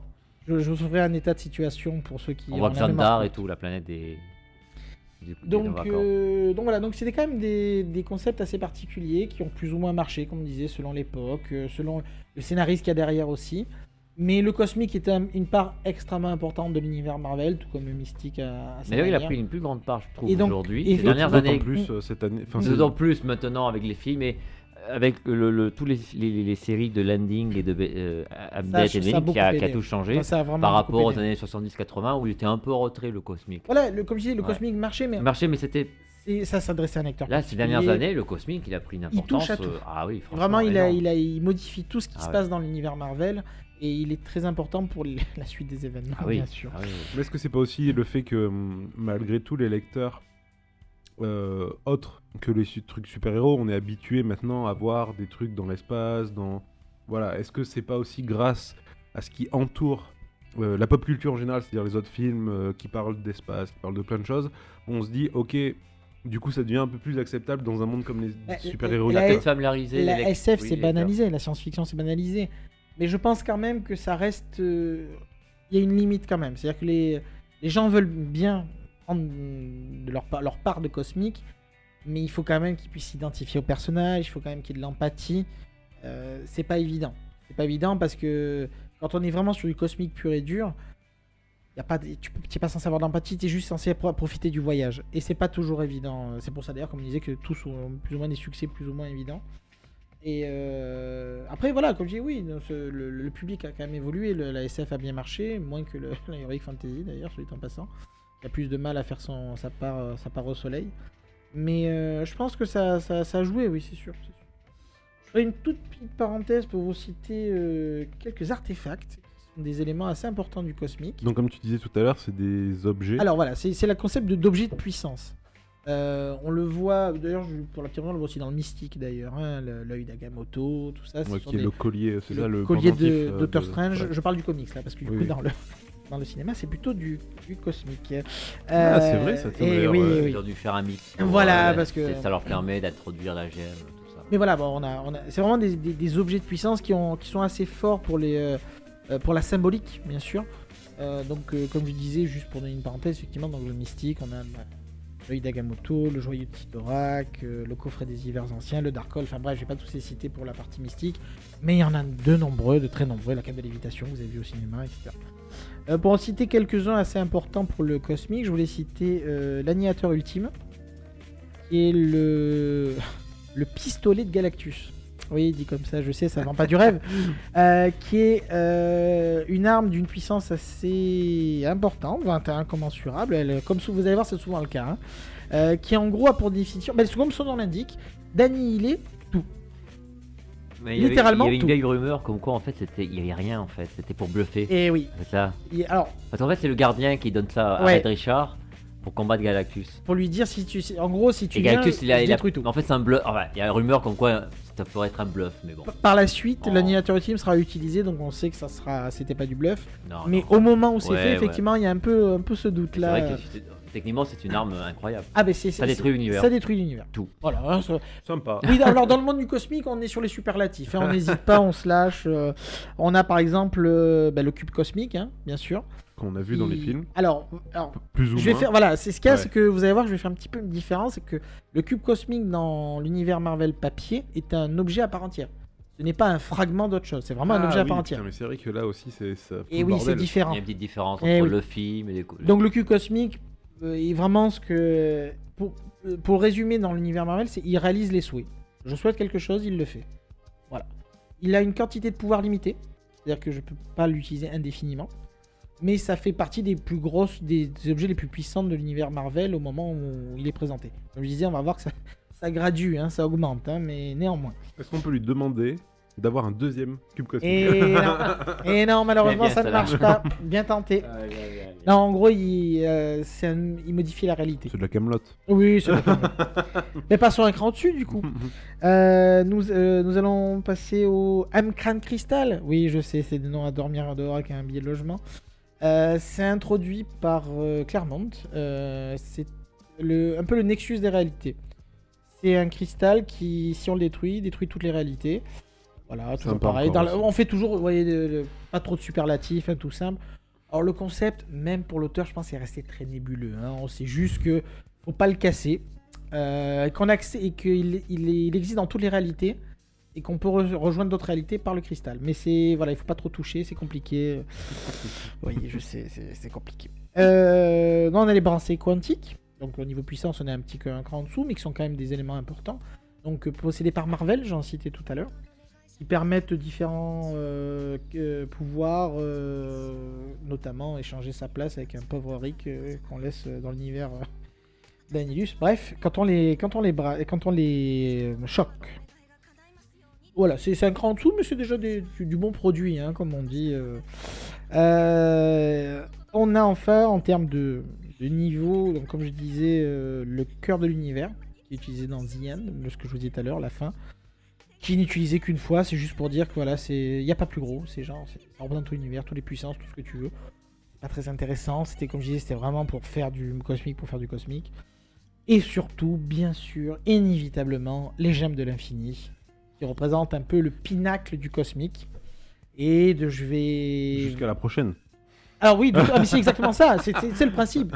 C'est qu'il y a toujours quelque chose au-dessus. D'ailleurs, euh, suite à l'événement euh, des comics euh, déjà de la Gemme de l'Infini, on a fait en sorte que ce soit quand même pas trop puissant parce que sinon c'était un peu problématique. Euh, on peut plus s'en servir. En fait, c'est normalement avoir les gemmes, c'est être Dieu, ni plus ni moins. Il n'y avait rien au-dessus au moment où elles sont, elles ont été présentées. Et finalement. Et en fait, euh, ça posait un peu des problèmes forcément, parce que sinon, ben, t'as gagné, quoi, hein, littéralement. Euh, donc en fait, euh, spoiler un Game peu la over, fin, c'est mais fini. Ah ouais, ouais, il peut rien raconter. un personnage, et enfin, on va faire en sorte que les gemmes ne puissent plus marcher ensemble si elles sont réunies. Mais ça encore, ça va changer. Enfin bref, vous le savez, l'univers est très fluctuant. Euh, juste pour finir avec les gemmes de l'infini, je vais un petit peu vous euh, faire un petit rappel euh, de ce qu'on a et pour vous servir de mémo si vous comptez aller au cinéma. Donc nous avons euh, la gemme de l'espace qui dans, dans les films est bleu et c'est le Tesseract, donc le cu- cube cosmique. Nous avons... Sacré bordel, hein. pour ceux qui Oui, vraiment alors, connaissent rien voilà. du tout et qui écoutent ce podcast, ça doit Je être suis- un bordel parce que le cube cosmique c'est un truc, mais en fait non.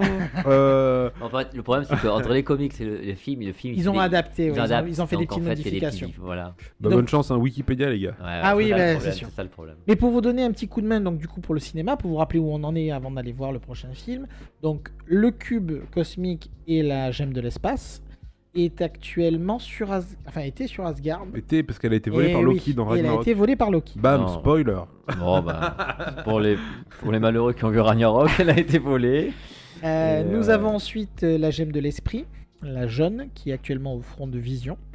C'est pas la rouge Non. Ah non, non, non, non. Ouais, jaune, ouais. jaune. Nous avont euh, la gemme de l'éther, L'éther, c'est la rouge. qui est la rouge, qui correspond à la réalité, qui Ah, est actuellement au collectionneur. Ah, c'est vrai.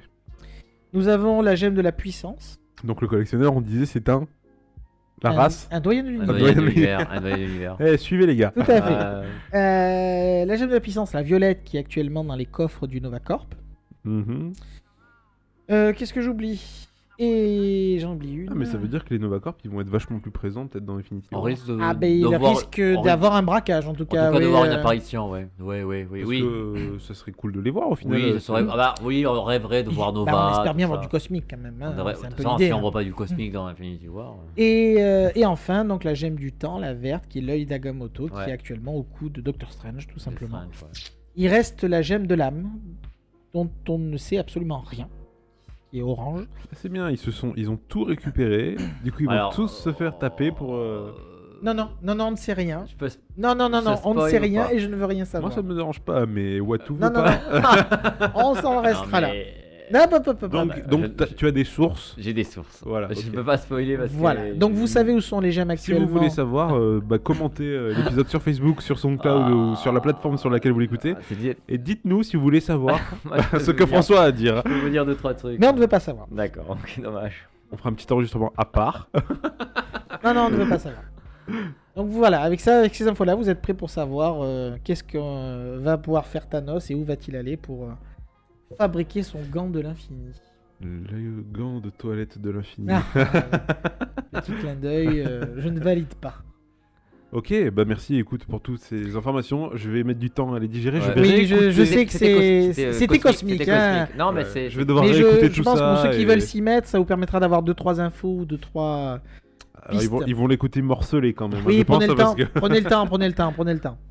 Ok, euh, est-ce que tu nous as préparé un petit morceau de musique Je crois que oui. Oui, je me suis dit que, quitte à faire du cosmique, euh, autant faire un petit clin d'œil à du cosmique que vous avez connu et apprécié, avec euh, un morceau de la BO de euh, bah, Guardian of the Galaxy, bien sûr. Goth. ok. Euh, bah, on écoute ça tout de suite et on revient juste après pour la deuxième partie de François. A tout de suite.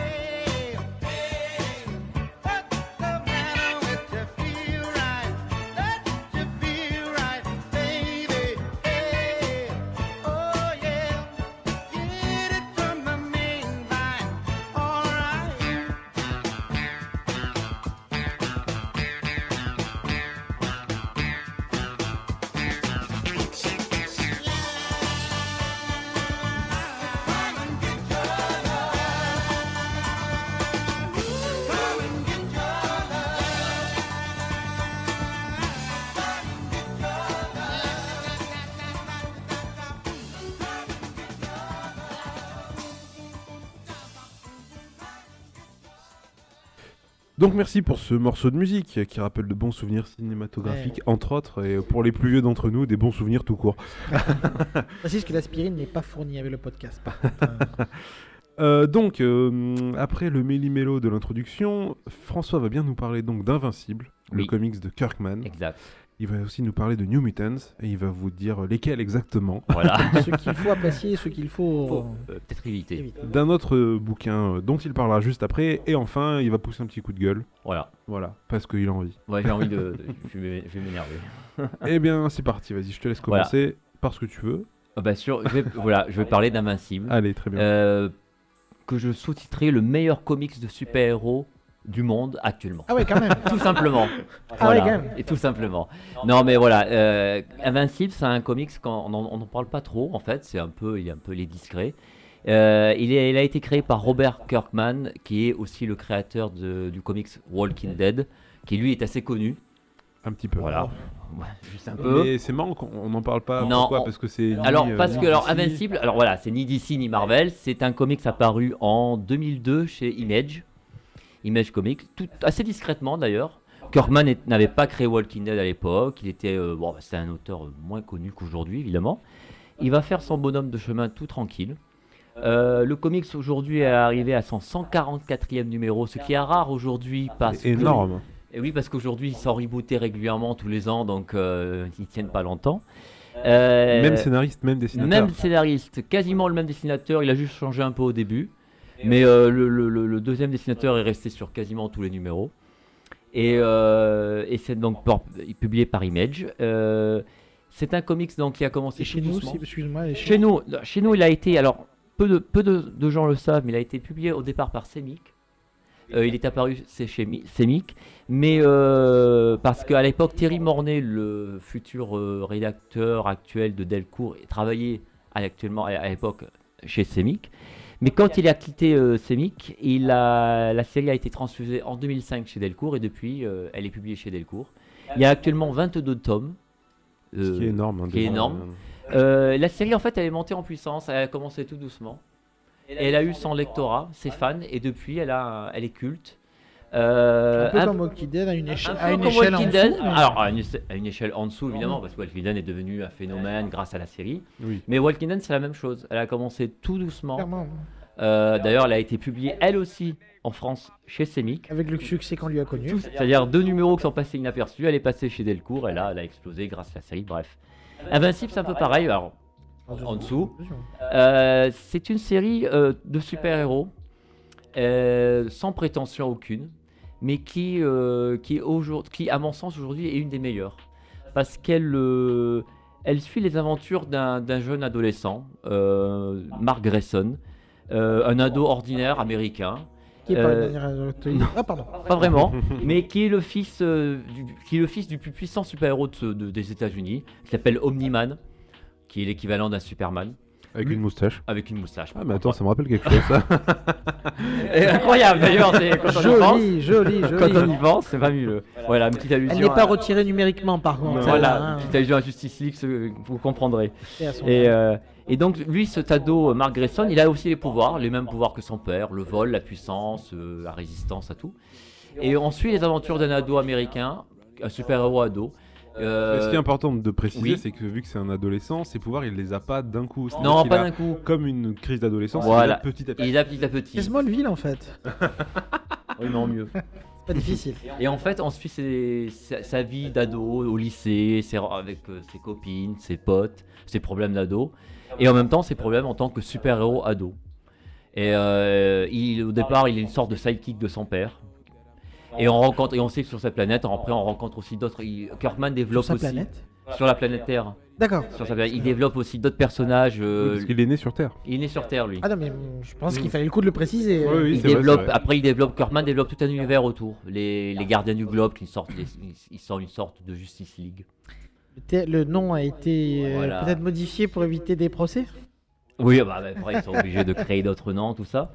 Et donc, euh, ce qui est bien, c'est que en fait, dans ce comics, on retrouve euh, toute l'essence des comics des années 60, 70, 80.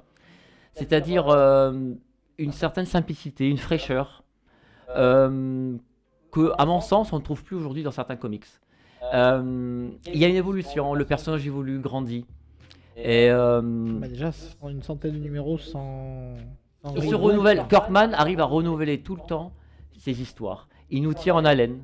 Il y a du suspense, euh, des cliffhangers, des cliffhangers à chaque fin de numéro. Voilà. Un grand spécialiste de, de Exactement, exactement. Et euh, c'est très agréable à lire. Il y a aussi un peu d'humour. Et euh, les relations entre les personnages, c'est très important chez lui. Et il fait la même chose avec The Walking Dead, mais dans le genre super-héros. En termes de temporalité, on est toujours sur quelqu'un qui est un ado. Sur, si on devait donner, alors je sais que c'est pas dit tel que, mais c'est, on est sur quelques années, sur quelques mois, sur Bah quelques- non, sur quelques années. Sur il- quelques on- années. donc, on la le voit série grandir. Non, mais entière- c'est ma sur la question, série du coup, ouais. Sur la série entière, sur les 144 numéros, parce qu'en fait, elle a fini euh, Oui, en tout à fait. février euh, dernier aux Bah, États-Unis. à la fin, il est adulte. Hein. Il est adulte, il grandit, C'est intéressant. euh, il a des relations. C'est pour- c'est pour- ce que je veux dire en fait, c'est parce que comme enfin Et certains c'est le ça qui est intéressant. c'est que la timeline peut être un peu élastique dans les comics, c'est-à-dire que ça grandit mais En- pas trop et fait, on là, bouge on pas sent- trop d'époque. Comme d'habitude, on là, sent que apparemment, Kirk- ouais. à l'inverse de Walking Dead où Kirkman il a dit j'ai pas bon je sais où je vais mais je- ça peut durer des il années. navigue à vue. Là, euh, Invincible, il a, on sent qu'il a une fin. Ah, mais c'est un très bon capitaine pour autant. hein. On sent qu'il a une fin et euh, il, il sait où il va plus ou moins. Le personnage évolue sur les années, il évolue. euh, alors sans faire de La vraie spoil, question c'est est-ce qu'il lui laisse pousser une moustache du coup? Non. Oh là. Il y a une raison. Je ne veux pas en savoir plus, ne, ne spoilons pas. Et après sans spoiler, et la relation avec son père va vraiment euh, changer très rapidement dès les premiers tomes. Dès- Ouais, dès les premiers tomes. Dès les ça- ça premiers va très tomes. très vite. Ça va très vite. Euh, L'avantage avec Herman, c'est que ça va très vite, on s'ennuie jamais. Et euh, on, est pris- on est vraiment attaché, attaché au personnage. Euh, Il n'y a pas de prétention chez Kirkman. On lit un comics fun. On a du plaisir à lire du vrai super-héros simple. Alors là, on revient par exemple, par rapport au cosmique, on revient vers quelque chose de plus urbain, de plus terre à terre, même s'il y a des aventures cosmiques. Il a des pouvoirs à Superman, donc il va dans l'espace. Il y aura des invasions extraterrestres, il y a des trucs. Euh, mais il n'y a pas de prétention Kirkman. Il n'y a pas d'ellipse narrative. Il y a Je pense qu'il est important de noter que Ouais. quand tu dis simple, c'est pas un, Ah, pas pas un terme. Non, non, je Non, sais pas péjoratif. C'est que hein. quand on dit simple, c'est pas négatif. Non, C'est-à-dire que c'est pas ça ne veut pas dire bonnet, ça ne veut pas dire euh, désuet, etc. C'est que on peut faire le, un auteur qui arrive à faire des choses bien, mais en restant simple, c'est quelqu'un qui est très doué, qui est très fort. C'est très difficile de faire simple et de rester oui. pour oui. autant intéressant. L'avantage qu'il a, c'est qu'il n'a pas aussi derrière lui euh, des années de continuité comme dans les univers comme DC Ça- et Ça Marvel. aide beaucoup. Donc en fait, il crée son truc. On retrouve la Il est à la fraîcheur. base de son. de voilà, son il a la base de son propre univers. euh, Il retrouve la fraîcheur des comics des Le années, fameux créateur des anciennes, des anciens parlé. comics. Et il retrouve cette fraîcheur des anciens comics. Et, euh, et c'est pour ça que je trouve qu'en tant que super-héros pur, hein, simple, c'est un des meilleurs actuels. Et comme il est en plus euh, peu connu, on peut rentrer dedans très rapidement, on s'attache rapidement au personnage et on n'arrive plus à s'arrêter en fait. En termes de barrière, les- c'est les 22 tomes qui me. Alors oui, c'est vrai, mais l'avantage de Delcourt en France, c'est que Tout tout est dispo. On n'est pas du genre, en mince, euh, on peut pas trouver le 1. Non, le 1 est dispo en France grâce à ce très bon éditeur qui est Delcourt qui, pu- qui fournit euh, continuellement par rapport à d'autres éditeurs. Mais ça, je... On y reviendra juste on y après, reviendra je crois. juste après. Donc Ça franchement, pour, et pour finir Ça avec commence par Pani, Par- par- par Ni. Et pour finir, les dessins, les dessins de, au départ de Cory Walker et ensuite de Ryan Otley, euh, sans une ligne claire, presque proche d'une ligne claire franco-belge même, Euh, très simple, épurée, très précise, avec de belles couleurs. C'est des aplats de couleurs d'ailleurs. Oui, très lisible. Peut-être old school, mais euh, tout très lisible, pas très compliqué, pas des hachures, pas trop compliqué. Voilà. Et euh, très fluide, très dynamique et très agréable à lire. Donc franchement, euh, en tant que comics de super-héros, je ne peux que conseiller Invincible. Et je, je- et je double le message en approuvant Merci. complètement. Et dès que j'aurai rattrapé mon retard de pile de lecture, il sera le suivant. Genre. Sachant que j'ai un certain retard Voilà. de pile de lecture. En tout cas, je vous le conseille, Invincible. Vraiment, c'est Non, non, vraiment, un, un- vraiment un euh, comics cool, vraiment cool de super-héros, Ouais. simple, tranquille, sans prise de tête surtout. Et du coup, si on devait classer les séries de Kirkman. Waouh. euh, Walking Dead déjà, bon bah premier. Ouais, ouais. Ah oui, d'accord, ok. Ouais, Bah- bah, Walking Dead, quand même, il. Je sais pas, faut- Outcast faut- apparemment, euh, alors, Ah, c'est un putain, peu plus ouais. récent, mais apparemment, euh, Si je devais les classer, pour moi. Oh putain, c'est chaud. hein. ah, c'est cadeau, ça c'est moi qui. Là, franchement, c'est chaud.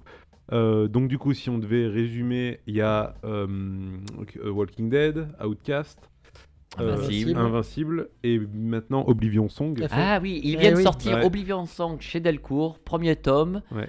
Euh, de très bons retours. Ah bah, moi je l'ai lu, je peux vous dire que c'est Euh, très bien. Voilà, voilà, de très bons Encore eu le retours. Euh, De toute façon, Kirkman, faut avouer qu'aujourd'hui, en Ah, 2018, c'est quand même, c'est un des meilleurs scénaristes. On va dire euh, genre classique super-héros ou même euh, genre le genre comics, c'est un des meilleurs. Faut avouer. Il, Il a... a- une certaine façon Je- de, de raconter il- les histoires. Je, je trouve surtout qu'il a réussi quelque chose qui est un- assez impressionnant, je trouve. C'est que Walking Dead en est au tome. Alors, j'y Oula, oula. Aux États-Unis, Ouais. on a dépassé les 200. Ouais, ouais, Voilà. ça on a dépassé les- je pense, les 200. Il, a, je il crois. a failli se casser la gueule, littéralement. 230, C'est-à-dire que 240 Il y a peut-être. vraiment eu un ouais, passage ouais, à ouais, vide. Et il a réussi à relancer la machine. Mais à et fois, voilà, c'est ça, c'est vraiment impressionnant. Pour moi, c'est pour ça que Walking Dead est la première, Mm. c'est que même maintenant, je me régale à lire euh, tous les mois les, les issues qui sortent. Enfin, c'est impressionnant. L'histoire continue à me tenir en haleine, alors que d'habitude, Et c'est la force de c'est impossible. Et il arrive à écrire des, des chapitres où à chaque fin de chapitre, on se dit, mais vivement la Voilà, suite, et quoi. c'est ça, c'est un truc qui manque beaucoup à mon sens à beaucoup d'auteurs aujourd'hui. Turner. C'est cette façon de dire, de- voilà, on a envie, waouh, on arrive à la fin de l'épisode, on fait waouh, je veux savoir la suite. À la On- fin, à la fin d'Oblivion Song, par exemple, putain, mais Voilà. tout ce qu'on attendait du premier chapitre. ah, Alors, Et il prévoit je- très en avance aussi. On voit que c'est un type Oui. qui. Je mettrai un petit bémol parce que c'est pas le seul à arriver à avoir des cliffhangers non, mais intéressants. Non, c'est- euh, pas Pas ça, le seul, mais. Ce que je veux dire surtout, c'est qu'il y a un problème dans d'autres personnes qui font ça, c'est que ils annulent le cliffhanger à la page d'après. Pas forcément ce que fait Kirkman. Alors, mais ça, c'est un problème, ça, c'est un problème d'édition. Non, mais voilà, c'est-à-dire euh, que- c'est qu'aux. États-Unis, ils attendent d'un mois avant d'avoir la suite. non, mais l'intérêt, c'est qu'un cliffhanger euh, donc de fin de page change la donne. Et pas. Ah non, mais en fait, euh, c'était pas Ouais, ça. Première blague, ouais. page et je passe Ah. à. Et oui, pour, mais c'est un, un Ouais, enfin, problème. Kirkman, non. Et quoi. justement, c'est pour ça que Kirkman arrive à avoir des, des vrais game changers, des changements. Non, il a pas peur, lui. De... Et à les Il a pas assumer. peur, lui. Dire, ben on continue. Ben, Le- ça tue, tue. fameux tue Walking Dead où quand on tue quelqu'un, ben on tue quelqu'un et on continue. et on D'ailleurs, se- dans Invincible, euh, il tue, euh, il y a un peu de gore. euh, Ah, c'est violent quand même. hein, il y a Ah, c'est violent, hein, il a pas pas, peur, pas hein. tout public. ouais. Il a pas peur de ça. C'est vraiment il- pas tout public. Voilà, il y a du gore, il y a du sang, il y a du sang, euh, il tue des gens. C'est plus que Marvel ou DC se permettrait pas de faire ça, quoi. Parce que bon, ils ont des règles. Pas dans leur ligne classique en tout cas. Voilà, dans la ligne Mm. classique. Voilà. Donc, euh, dans ce cas-là, Corman, non, Corman, c'est un des meilleurs auteurs aujourd'hui. Donc, ouais, pour moi, première Walking Dead, deuxième Invincible, je dirais. peut-être, ouais, Invincible. Troisième Outcast, même si c'est une très bonne série aussi. Et euh, pour l'instant, euh, bah, en quatrième. Oui, par, parce par qu'il est- défaut. au euh, milieu ensemble, par quoi, ça défaut. vient d'arriver. Mais ça, ça part bien quand même. hein, Ça part bien, ça part bien. Non, il est très fort, il est très fort. Donc, vraiment une belle série. Une belle série euh, que je ne peux que conseiller aux fans de super-héros classiques euh, sans, se prendre, la- sans prendre la tête. Ouais, je valide Voilà. totalement. Et donc là, maintenant, après des petites sorties euh, récentes Ouais. dont je voulais parler, des coups de cœur et un coup de gueule. Vas-y. Les allez. coups de cœur, euh, faut avouer, là, ils ont sorti euh, chez Panini, New Mutants, euh, la collection Icon. Comme Donc- le film qui doit sortir. Comme euh, le film qui devait sortir et qui est repoussé à plus tard, à très très loin. Quel dommage. Un jour, peut-être. Donc, le format Icon, c'est un le format, format Icon, c'est chez oui, Panini, c'est ça? c'est format particulier, euh, grand euh, format euh, assez épais, donc beaucoup d'épisodes, en général une vingtaine, trente épisodes, sur un papier mat, donc bien adapté. Et euh, L'idée de suivre un auteur sur une série. voilà. Et euh, là, c'est le cycle, c'est tout le cycle, ils ont sorti tout le cycle sur euh, euh, écrit par Chris Claremont et dessiné par Bill Yankelix. Donc mythique. Euh, 21 épisodes, entre 84 et 86, 460 pages. C'est énorme. ouais. C'est C'est un beau énorme. bébé. Euh, une dizaine d'épisodes totalement inédits en France. C'était attendu de- par les fans depuis au moins 35 ans, donc depuis toujours. C'était jamais sorti en France? Alors, Pas en totalité. pas en totalité. Et, et la- et la- et ceux qui étaient en sortis, kiosque, qui et plus ceux qui étaient sortis avaient été censurés en France, une grande partie, Ah bon? Carrément censurés. Et c'était attendu donc depuis plus de 30 ans. On n'a jamais eu vraiment l'intégrale du cycle de Ziankiewicz et de Claremont. Là, faut avouer, c'est un, monu- un monument, c'est indispensable pour un fan de comics. C'est très bien édité, le papier est bien adapté pour le comics parce que c'est du vieux comics. T'as raison, qu'est resté dans le sens du poil parce qu'après ça. Oui, va. oui, oui, mais je peux le dire, quand ils font quelque chose de bien, Panini fait quelque chose de bien. Là, les, les- les 35 euros, ils valent la peine. C'est un beau volume qu'il faut acheter. Le fan de comics doit l'avoir. C'est de belles histoires bien Alors, écrites. Faut aimer les mutants, bien sûr. faut mais- aimer les mutants, bien sûr, mais, Mais si non, on aime les dire, mais si on aime les New Mutants, Ziankiewicz est, à- est au top de son talent à cette époque-là. Euh, il n'a pas encore fait euh, Electra, euh, Assassin. Electra mais il est quand même magnifique. C'est vraiment du grand art. Faut l'acheter. Plus lisible que des travaux qui des, des travaux Oui, fera plus tard. oui, beaucoup plus lisible parce que c'est Claremont qui scénarise, donc ça va, ça reste encore lisible. Indispensable. Je parle un- du dessin lisible, hein, bien sûr. Indispensable pour un fan de comics. On va continuer sur un coup de cœur. Euh, un, un ouvrage qui est sorti sur, chez Hugging et Munning, qui sortent beaucoup de hardbook et d'ouvrages C'est sur un éditeur. euh, un éditeur pop, voilà, culture pop, Artbook. euh, artbook et livres sur la culture. Ils ont sorti un bouquin extraordinaire qui s'appelle Comics USA, écrit par Marc Duvaux. 290 90 pages, tout en couleur, qui racontent l'histoire des comics, du- de, de leur- de leur origine pulp jusqu'à nos jours. C'est Un, résumé. un euh, résumé, ouais. mais extrêmement bien condensé, intelligent, bien écrit, très bien illustré. Euh, le monsieur Marc Duvaux est un grand spécialiste qui travaille depuis 1967 dans la presse spécialisée fantastique, qui a travaillé à Métal Hurlant, sur Creepy, le magazine Creepy, Vampirella. C'est un type qui sait de quoi il parle. Euh, c'est un bouquin magnifique, il y a des focus sur Will Eisner, Kirby, Ditko. Pas trop de redites avec d'autres bouquins qui... Parce que Eh ben, c'est un sujet qui revient assez Oui. souvent dans les. C'est vrai. les- mais malheureusement, il y a peut-être beaucoup de bouquins sur les comics, mais, Mais souvent, jamais complet. soit pas complet, soit un peu, il, il survole, ou alors Approximatif. approximatif, des erreurs.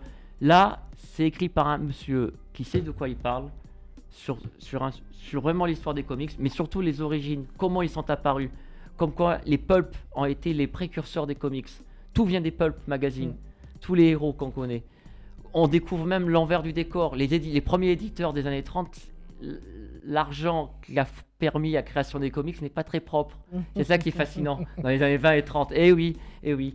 Tout ça, c'est un peu. Alors, donc, on apprend des choses incroyables. Et après, on apprend euh, beaucoup de choses dans les années 60, 70, Marvel, DC. Donc même s'il peut y avoir un petit peu de redites pour ceux qui connaîtront une Oui, partie bien de sûr. l'histoire, Mais beaucoup c'est assez choses. complet pour. Un euh, s'y bouquin indispensable. Vraiment très cool. Et je vais finir par un coup de gueule. Sur la mauvaise note. Sur la mauvaise note. Vas-y. Là, par contre, voilà, je vais me lâcher. Euh, je regrette pour Panini, mais je vais dire quelque chose. Voilà. Panini a sorti au mois de donc ce mois-ci, au mois de mars, En même temps que le deux intégrales. Mars 2018. En mars de mars, deux intégrales. L'intégrale des Nouveaux Mutants, euh, 82-83, et une, intég- et une intégrale Spider-Man Team Up. Euh, Il y a dans ces intégrales des épisodes. Un épisode, ch- chacun un épisode, euh, mal scanné, pixelisé. Euh, c'est une catastrophe. Pour un éditeur qui depuis 20 ans édite du comics, on peut pas se permettre ça. Grosse erreur. On peut pas se permettre de vendre 32 euros un volume Bientôt 35. bientôt 35, des volumes avec des, des pages mal scannées, pixelisées. Euh, à la- c'est c'est scandaleux, on peut pas faire ça. Donc vraiment là, c'est un, c'est vraiment un truc que je, je comprends pas chez un éditeur comme Panini. Donc euh, c'est- terrible. ce sont des produits qui ne sont pas réédités. hein. Voilà, c'est les produits que Capri ne sont pas réédités. Je veux dire, n'éditez pas, attendez d'avoir le bon scan, la bonne image, ne le faites pas. Surtout quand on se sert de cet argument pour ne pas éditer X-Men 83, Voilà, et, 84. et- et surtout ne pas rééditer des trucs que les fans attendent. Donc là, à ce stade-là, c'est du foutage de gueule total. Donc là, un gros, gros, gros point noir pour Panini. euh, je regrette, mais c'est Ouais, et malheureusement, je pense que ça, ça arrive aux éditeurs même les plus gros, la preuve. hein. Oui, mais. euh, Donc bon, c'est sûr, c'est une, c'est une erreur. ah, euh, c'est une grosse erreur. Le même mois ça sur deux, sur deux intégrales. Ah ouais, ça mériterait un retirage. Ouais. Ou un échange, un échange même peut-être de ceux qui l'ont acheté. Ah, alors là, Mais là, là je Oula. vais tu sur veux, tu veux les mettre dans le pétrin. Là. Là, je vais sur un autre univers. Là. Bon, bah écoute, ouais, merci pour ces, pour ces euh, C'était les quatre quelques chroniques. Voilà, Donc, bon, les deux, petites trois news, bonnes des petites, et, des petites news, voilà. Efficacité. petites news, trois euh, bonnes et- voilà. et, une moins bonne. Exact. Euh, tu nous as préparé un petit morceau de musique? Oui, pour rester en même temps dans le cosmique, mais en même temps pour euh, un petit clin d'œil à euh, Rudy Player One de Spielberg, le thème principal d'un petit bijou des années 80, de 1985, un film de SF qui s'appelle The Last Starfighter, euh, où un gamer est recruté par un empire cosmique pour affronter une autre race d'extraterrestres dans des vaisseaux, A l'air d'une bande d'arcade.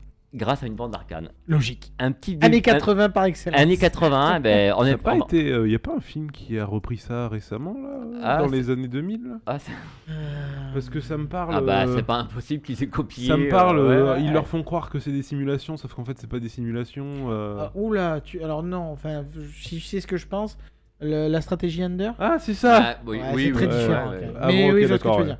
Ah, c'est exactement ça. euh, juste à quoi je qu'effectivement pensais. leur entraînement se retrouve en fait dans la réalité. Mais c'est pas, c'est pas la même chose. On écoute ça tout de suite et on se retrouve juste après pour le débat. À tout de suite.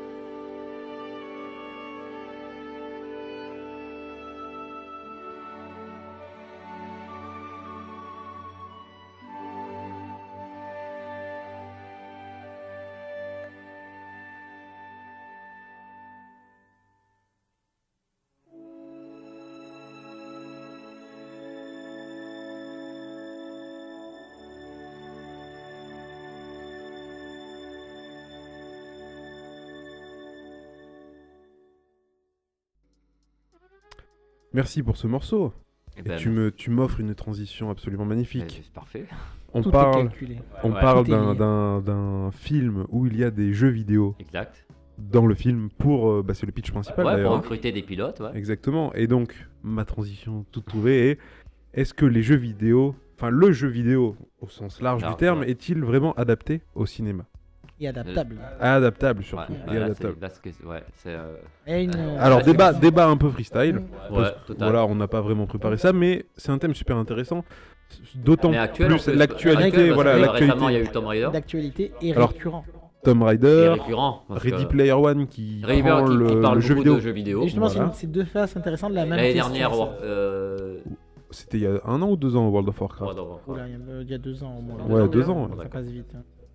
Donc voilà, un thème euh, assez large et très intéressant Et parce que deux Un médias. autre est euh, prévu, je me permets la parenthèse, euh, pour, euh, pour la- World of Warcraft Non, non, pour les news Ah. au niveau jeux vidéo en film, je rappelle qu'un certain Duke Nukem a été annoncé. Ah oui, oui, bien sûr. Le avec casting John, John avec Cena John qui- Cena Qui va jouer Doc euh, Duke. qui va jouer ouais. Duke Nukem. Ouais, ouais. Bon, il n'y a pas de scénariste et pas de réalisateur, il n'y a rien. Non, on s'en fout. Il y a juste. Bon. l'acteur qui est casté, pour la petite parenthèse. Ah bah, bah. Mais ça, c'est un des gros problèmes des, films adaptés de jeux vidéo, c'est qu'en fait, ils s'en foutent des scénarios. Mais bon, ça, c'est un.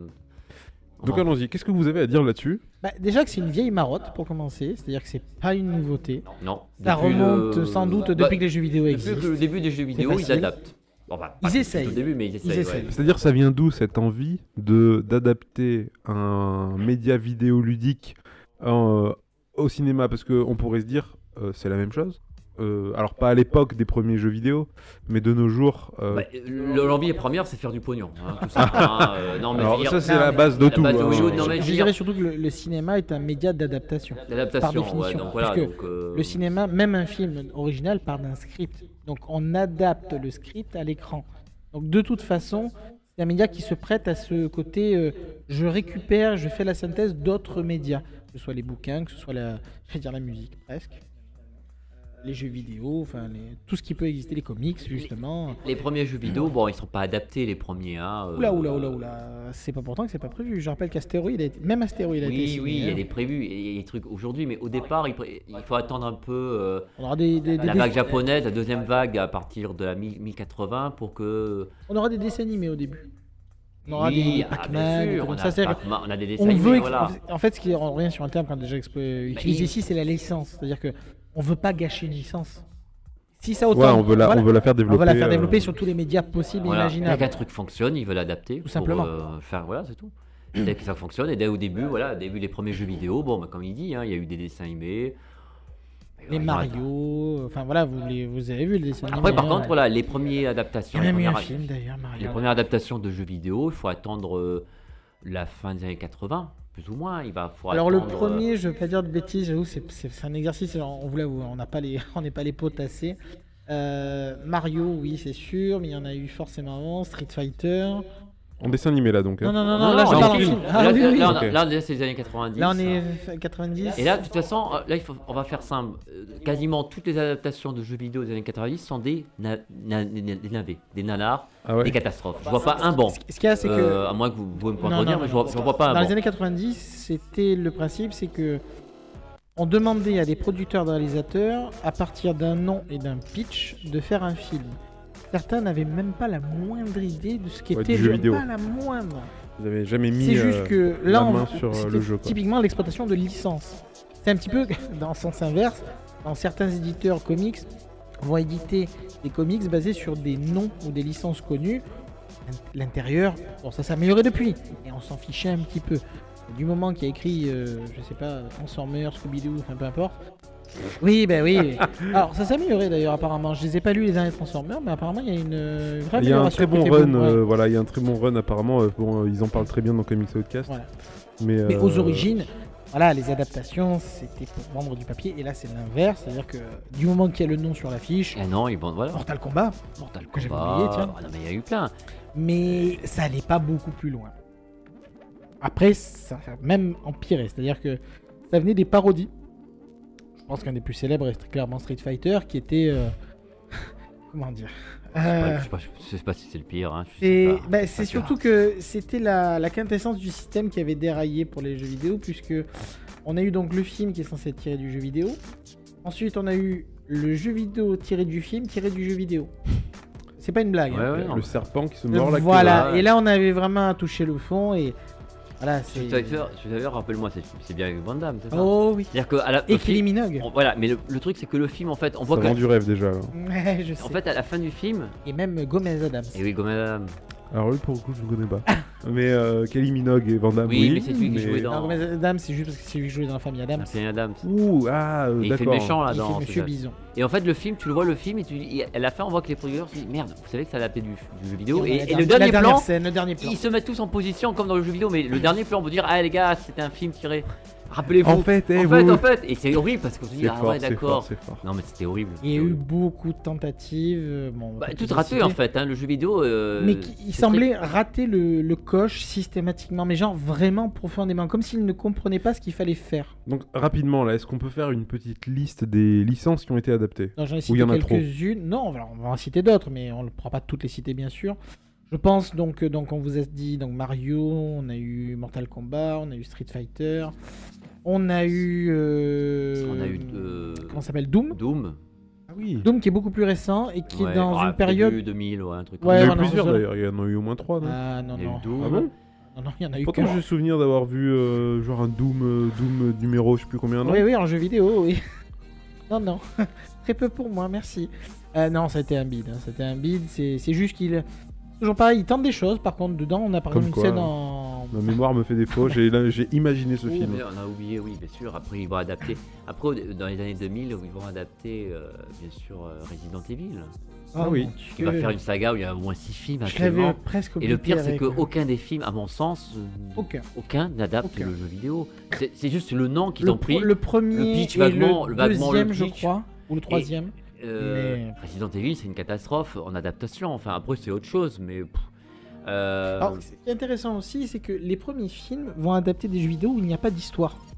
oui, Mario, oui. Mortal Il n'y a pas Kombat. d'histoire en fait. des- Il n'y a, rien- il y a pas d'histoire Donc dans du le coup, jeu vidéo. forcément, C'est sûr que Mario faire le un film, de base, voilà, aller chercher un une peu princesse, compliqué. c'est quand même a compliqué. C'est un peu compliqué. Et ce qui est marrant, c'est que la deuxième vague, comme on disait, Oui, donc oui, après oui. euh, tout ça, donc euh, ben, Resident Evil, etc., c'est des jeux vidéo à histoire. À histoire. Silent Hill, qui Silent Hill, ouais, j'allais dire de, de Christophe Gans, qui est très bizarre, hein, qui est film. un des plus réussis, je trouve, en termes de jeux vidéo. Oui, Mais ce sont en tout cas des films basés sur des jeux vidéo qui ont une histoire. Une Donc histoire. normalement, on se dit, Ça Il va y avoir moyen, il y a- quoi, il y a une une trame. Et en il y a fait, une il se, base. plante, il se plante. Même Tomb Raider, on va dire la plus célèbre. Il y a eu deux films, bah, trois avec le nouveau. Bon, le troisième, je, je ne sais pas, mais les, deux- les deux Non, premiers, mais- c'est pas vraiment ça, quoi. C'est Ouais. c'est un peu Il limite. y, a un- compliqué. il y a le nom, Il y a le les- nom, il y a le l'actrice, cara design et c'est terminé. mais quoi. c'est fini, quoi. on Il y, a, il y a aussi un petit peu, je pense, ce côté, c'est que on se repose sur le, surtout les deux premiers Tomb Raider, le dernier c'est un peu moins le cas, mais Ouais, on se repose sur la licence, c'est-à-dire sur la licence, le on nom. leur met le personnage, Ouais. on leur met Deux, trois scènes. deux trois scènes qu'ils ont aimé dans le jeu vidéo, et tiens bon la route, ça suffira. Et c'est pas suffisant. Il y a un truc aussi que Hollywood, pendant des années, peut-être, maintenant ça va changer, peut-être, c'est qu'ils méprisent en fait cette culture du, jeu vid- du gamer. Ah bon, carrément? Ah, moi je pense qu'il y a un mépris total. Mais Ils Y a sont. une c'est-à-dire que raison pour, ou- bah, pour eux, c'est c'est Un un truc- truc. Moi je dirais un truc vrai, c'est un concurrent. bah, Je sais pas, c'est Ah, oui. bah si, moi je- alors la j'y télé, pense depuis. le cinéma, le jeu vidéo sont en concurrence. Aujourd'hui, oui, oui, mais au niveau de l'adaptation, ils s'en foutent. Ils disent, allez, bon, ça marche, on fait une adaptation, mais on s'en branle. c'est- rajouter un mot, c'est pour les gosses. Donc, si c'est pour les gosses, Peut-être, peut-être. Il y a un mépris, il y a un mépris du jeu vidéo, c'est pas grave, on fait un truc, ça va se vendre, on fait un film, on prend le concept. Ils diront, de toute façon, les gamers, ils sont un peu limités. Je pense qu'il y a un gros mépris. Ça, change- ça va changer, ça change aujourd'hui, c'est différent. Bien sûr. C'est fou parce que quand on voit que. euh, Mais pourtant, le- le- Voilà, je pense à, à certains jeux récents comme Until Dawn qui sont complètement cinématographiques. C'est-à-dire que. l'inverse c'est passé Voilà. plus facilement. L'inverse est passé. C'est-à-dire que le jeu vidéo a totalement intégré les codes cinématographiques. Mais Ah, oui. mais ça va même plus loin que ça. Et Euh, Spielberg a fait l'intro de quel... Enfin, il a participé Voilà. à Medal of Honor. Ah, exact, c'est vrai. Eh, c'est qui- pas pour rien d'ailleurs visuellement que l'intro est si marquante de C'est ça qui l'époque. est incroyable. C'est ça qui est la, la différence. ça- ça, Le cinéma c'est plus facilement diffusé dans le jeu vidéo pour reprendre ses codes scénaristiques. Et en fait, là, si on devait rapidement, euh, toujours pareil, hein, un peu euh, au pifomètre, euh, faire un, voilà, un, un état de combien de films réussis ont été tirés de jeux, enfin, combien de films tirés de jeux vidéo qui ont été réussis. Alors, quand on dit réussi, déjà il y a des guillemets parce que Non, mais bien en sûr, gros, mais, aucun, euh, mais Euh, Qui- qui- Warcraft alors j'allais venir. Quand je dis réussi, c'est-à-dire qu'il s'en sort. Encore une fois, Il y a des gros défauts, on peut en Bon. discuter, Bon, mais qui le- s'en sort pas si mal. le Tomb Raider, le premier, non Moi j'ai eu du mal, je Ouais. t'avoue, Bon, mais bon, je te laisse voir. soit. Mais euh, clairement Warcraft. Warcraft. Warcraft. Silent Hill pour moi est vraiment pas si Alors, mauvais que ça. Silent Hill, l'avantage, c'est que voilà, ça, Gans, il a fait vraiment un film. euh, C'est un film. C'est un film. Il s'est Déjà, dit, bon, j'adapte On le aime, on jeu. n'aime pas, mais c'est un En film. plus, lui, c'est un gamer, hein, Gans. Christophe Gans, c'est un gamer. hein. Donc, il a dit, je fais mon film, je m'inspire, je donne des éléments, mais au moins, il fait un truc. Voilà, on aime, on n'aime pas, c'est- il a un univers. Bon, c'est vrai que c'est un film réussi. Voilà, c'est un film en tout cas. C'est pas juste une hein. bête adaptation. euh, Ouais, On il- met des éléments. pas allé tirer les La ficelles. musique de Mortal Kombat. Ouais, ok. et Donc, du coup, pas le film. Pas le mais film, la musique de Mortal Kombat. Non, et, et à part ça, j'avoue y a pas qui, peu- qui me viennent en tête. Paradoxalement, c'est des films qui n'adaptent pas et mais qui parlent de gaming qui sont, à mon sens, certains ça, réussit. c'est un- ouais, Et c'est là, on va revenir. J'allais j'allais y venir. Voilà, on C'est va un point revenir à- intéressant, au, au ouais. plus célèbre, on va Et du dire. coup, quels, est- quels sont pour vous les films Alors, euh, pour vous qui représentent au mieux la culture euh, vidéoludique et gaming, euh, gamer ce Et que là, vous on voulez. revient justement au fait que c'est l'influence du jeu vidéo Oui. sur les réalisateurs, sur Oui. les scénarios, qui eux-mêmes sont des qui, fans. euh, qui permet d'avoir des films qui ne sont pas tirés de jeux vidéo, non, mais qui ont, mais qui ont sont la plus sensibilité Voilà. du jeu vidéo, qui ont le, les codes du jeu vidéo, qui ont le, le- le cœur du jeu vidéo. Et on, on Bah, avait parlé typiquement, on peut en citer pour moi un des plus gros, mais il ne fait pas que le lien avec le jeu vidéo, mais il a clairement une influence. Matrix, Matrix, c'est le premier jeu en 99, le premier film, pardon, le premier film en plus 99. révélateur. Ouais, c'est vrai. Qui intègre le- les codes du jeu vidéo. Et c'est euh, c'est le premier. Pour moi, celui qui va comprendre. dans- dans quel sens il intègre les codes? Et euh, il intègre euh, c'est- euh, la façon, le, le- tel que le film se développe, le fait que euh, Morpheus y présente deux possibilités, la façon de bouger dans le film des personnages, les effets spéciaux. Neo est un avatar dans un monde virtuel. Voilà, le côté Ouais, virtuel, ouais. le monde virtuel, merci. Vu comme le ça, monde c'est vrai, virtuel. hein. Matrix, c'est pour moi le premier film qui intègre la culture gamer. Gaming, c'est le Il- premier. Il, il, il Il con- compris. Il, il connaît le kung-fu. Ah oui, en, la- en, En le téléchargeant. En le téléchargeant. C'est lui exact, qui. ouais. Matrix, Il c'était fait vraiment. des essais. Et pour ça, il c'est un événement. immeuble, on- il y a une notion d'apprentissage. C'est énorme, Matrix. Je viens de faire des liens dans ma tête. euh. C'est énorme. Le premier, c'est vraiment ce film qui va. et c'est- et- il n'est pas tiré d'un jeu vidéo. À mais il noter comprend- d'ailleurs que cette parenté va se ré- réinverser, puisqu'il y aura un jeu qui marchera assez bien euh, sur Matrix, Hunter's Matrix, si je dis pas de bêtises. Il va faire le lien entre les deux, entre le 1 et le 2, ou entre le 2 et le 3, je crois que c'est entre le 1 et le 2. Il va faire ce, ce lien, il va vraiment se lier aux jeux vidéo en ayant euh, ces fameux épisodes intermédiaires, le fameux transmédia qu'on en a déjà parlé. Et ma- Matrix va jouer dessus aussi. ouais. C'est pas le seul, Donc mais Matrix pour vous est Ah, un, un film Ah bah, qui, c'est le premier. qui, qui Ah, n'est pas adapté d'un jeu vidéo Ah, mais qui parle de jeux vidéo Ah, totalement, en totalement. bien. Je dirais surtout qu'il y a les... Qui le respecte. Ouais, ouais, pas tellement qui en parlent parce qu'ils Qui le ne prononcent pas forcément le nom, enfin si ils en parlent un peu, mais, mais surtout il y a les codes du jeu vidéo Ouais, qui les intègre. Qui les intègre au cinéma, qui les méprise pas, qui les intègre. C'est énorme hein, l'influence de Matrix euh, au niveau du gaming. Pour moi, il y a un avant et un après au niveau même gaming, du respect du gaming. Il y a, Matrix, beaucoup c'est vraiment, un, sérieux. c'est c'est vraiment un film qu'à partir de là, je pense qu'il y a une Ça a culture- permis aux gens de s'intéresser en tout cas et peut-être de comprendre Oui, les euh, aspects. on va euh, respecter le gaming parce que quand même, les gamers, c'était pour moi comme les joueurs, les joueurs de jeux de rôle, c'était des gens très très méprisés. Les joueurs de, c'était vraiment un univers où euh, c'était des abrutis, enfin déconsidérés comme des Encore aujourd'hui, c'est compliqué. M- Moi aujourd'hui, parce que maintenant il y a un moment des. Ce qui, ce qui est drôle, c'est qu'aujourd'hui, il y a encore du mépris, sauf que quand on vend euh, X millions de Ah bah, quand- quand- Uncharted Quand le, ou X millions de FIFA, on, quand on se l'univers, doute voilà, bien qu'on euh, doute quand qu'on- l'industrie du gaming rapporte plus qu'Hollywood, c'est qu'on touche excuse-moi, pas qu'une petite partie du monde, mépriser, tu peux plus mépriser le gaming. le, le cadre moyen et ce genre de choses sont clairement des gamers. Ah ouais, totalement. moment, Donc voilà, Matrix c'est le premier. hein. Après- Existence? Ah, je ne connais pas du tout celui-ci. Alors, euh, petit peu long à expliquer, mais c'est un- Rapidement, rapidement. Euh, là encore, on est sur la notion d'univers pa- de d'univers parallèle. je- Excusez-moi. Les, euh, les, les relents du précédent podcast. Le... c'est un univers virtuel où, qui est présenté comme un jeu. Euh... Je vais pas dire l'oasis, mais, mais sauf qu'il y a des répercussions dans, le- dans la vie réelle avec des armes assez organiques. C'est- C'était un peu particulier, c'était assez intéressant. Mais euh, pareil, années 90, si j'ai pas de bêtises, Existence. Euh, Après, c'est long, mais je, je- Ce qui est intéressant, c'est qu'à partir de Matrix, le- la culture Même gaming Tron, va. Ah, ah, Même on Tron, a hein. oublié. Oh mon dieu, comment j'ai pu oublier Tron? Je me C'est disais. une euh, catastrophe. Ce qui est intéressant, c'est que Tron il arrive Qui a très tôt. un succès, bien sûr. Non, mais mais- voilà, Tron arrive très tôt. Il, Tron arrive en 82, à une époque du début du jeu vidéo.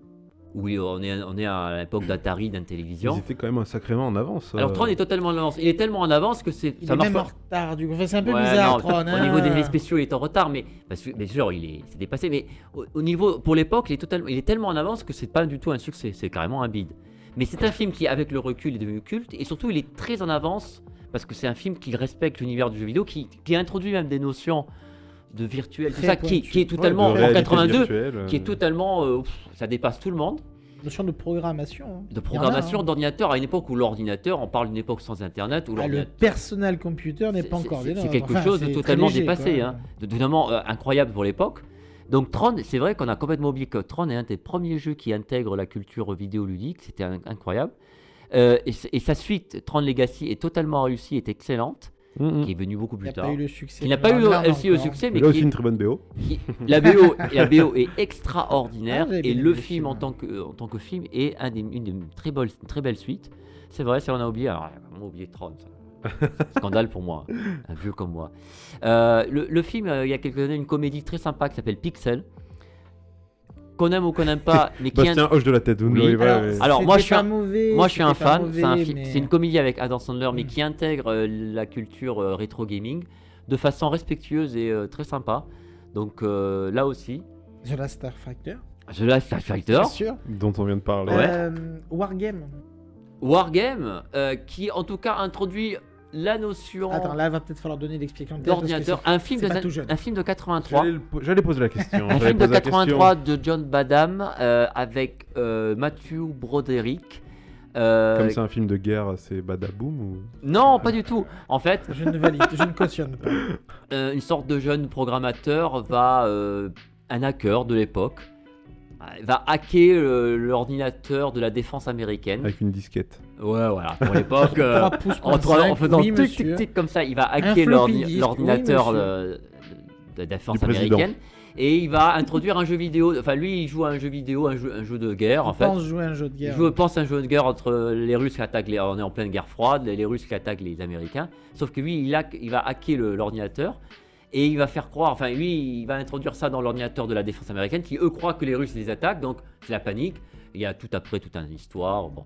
C'est un très très bon film, d'ailleurs un classique des années 80, mais qui introduit aussi la les notions d'ordinateur, de jeux vidéo, qui sont novateurs pour l'époque, parce qu'en fait, c'est c'est pas populaire hein, à l'époque, hein, dans les années 80. Il va falloir attendre l'arrivée des Japonais, Nintendo, Sega, 1080 vers 85-90 pour que le jeu vidéo va prendre une ampleur euh, énorme. Parce qu'au départ, c'est les Et Américains qui s'intègre dans les maisons aussi, et qui s'intègrent, Euh, tout ça. Parce qu'au départ, Atari, la télévision, ça va, ça, ça va, ça va à la cata au hein. Ah, Ça va être E.T. euh, E.T., euh, le jeu vidéo E.T. d'Atari qui va être une, une catastrophe. Donc il faut Le- attendre les le gra- La fameuse légende. de- Voilà, mais la légende urbaine qui s'est Qui avérée n'est vraie. pas une légende. Ah il non, est non, bah oui, ça, euh. Il faut attendre l'arrivée des Japonais pour que le jeu vidéo. Et...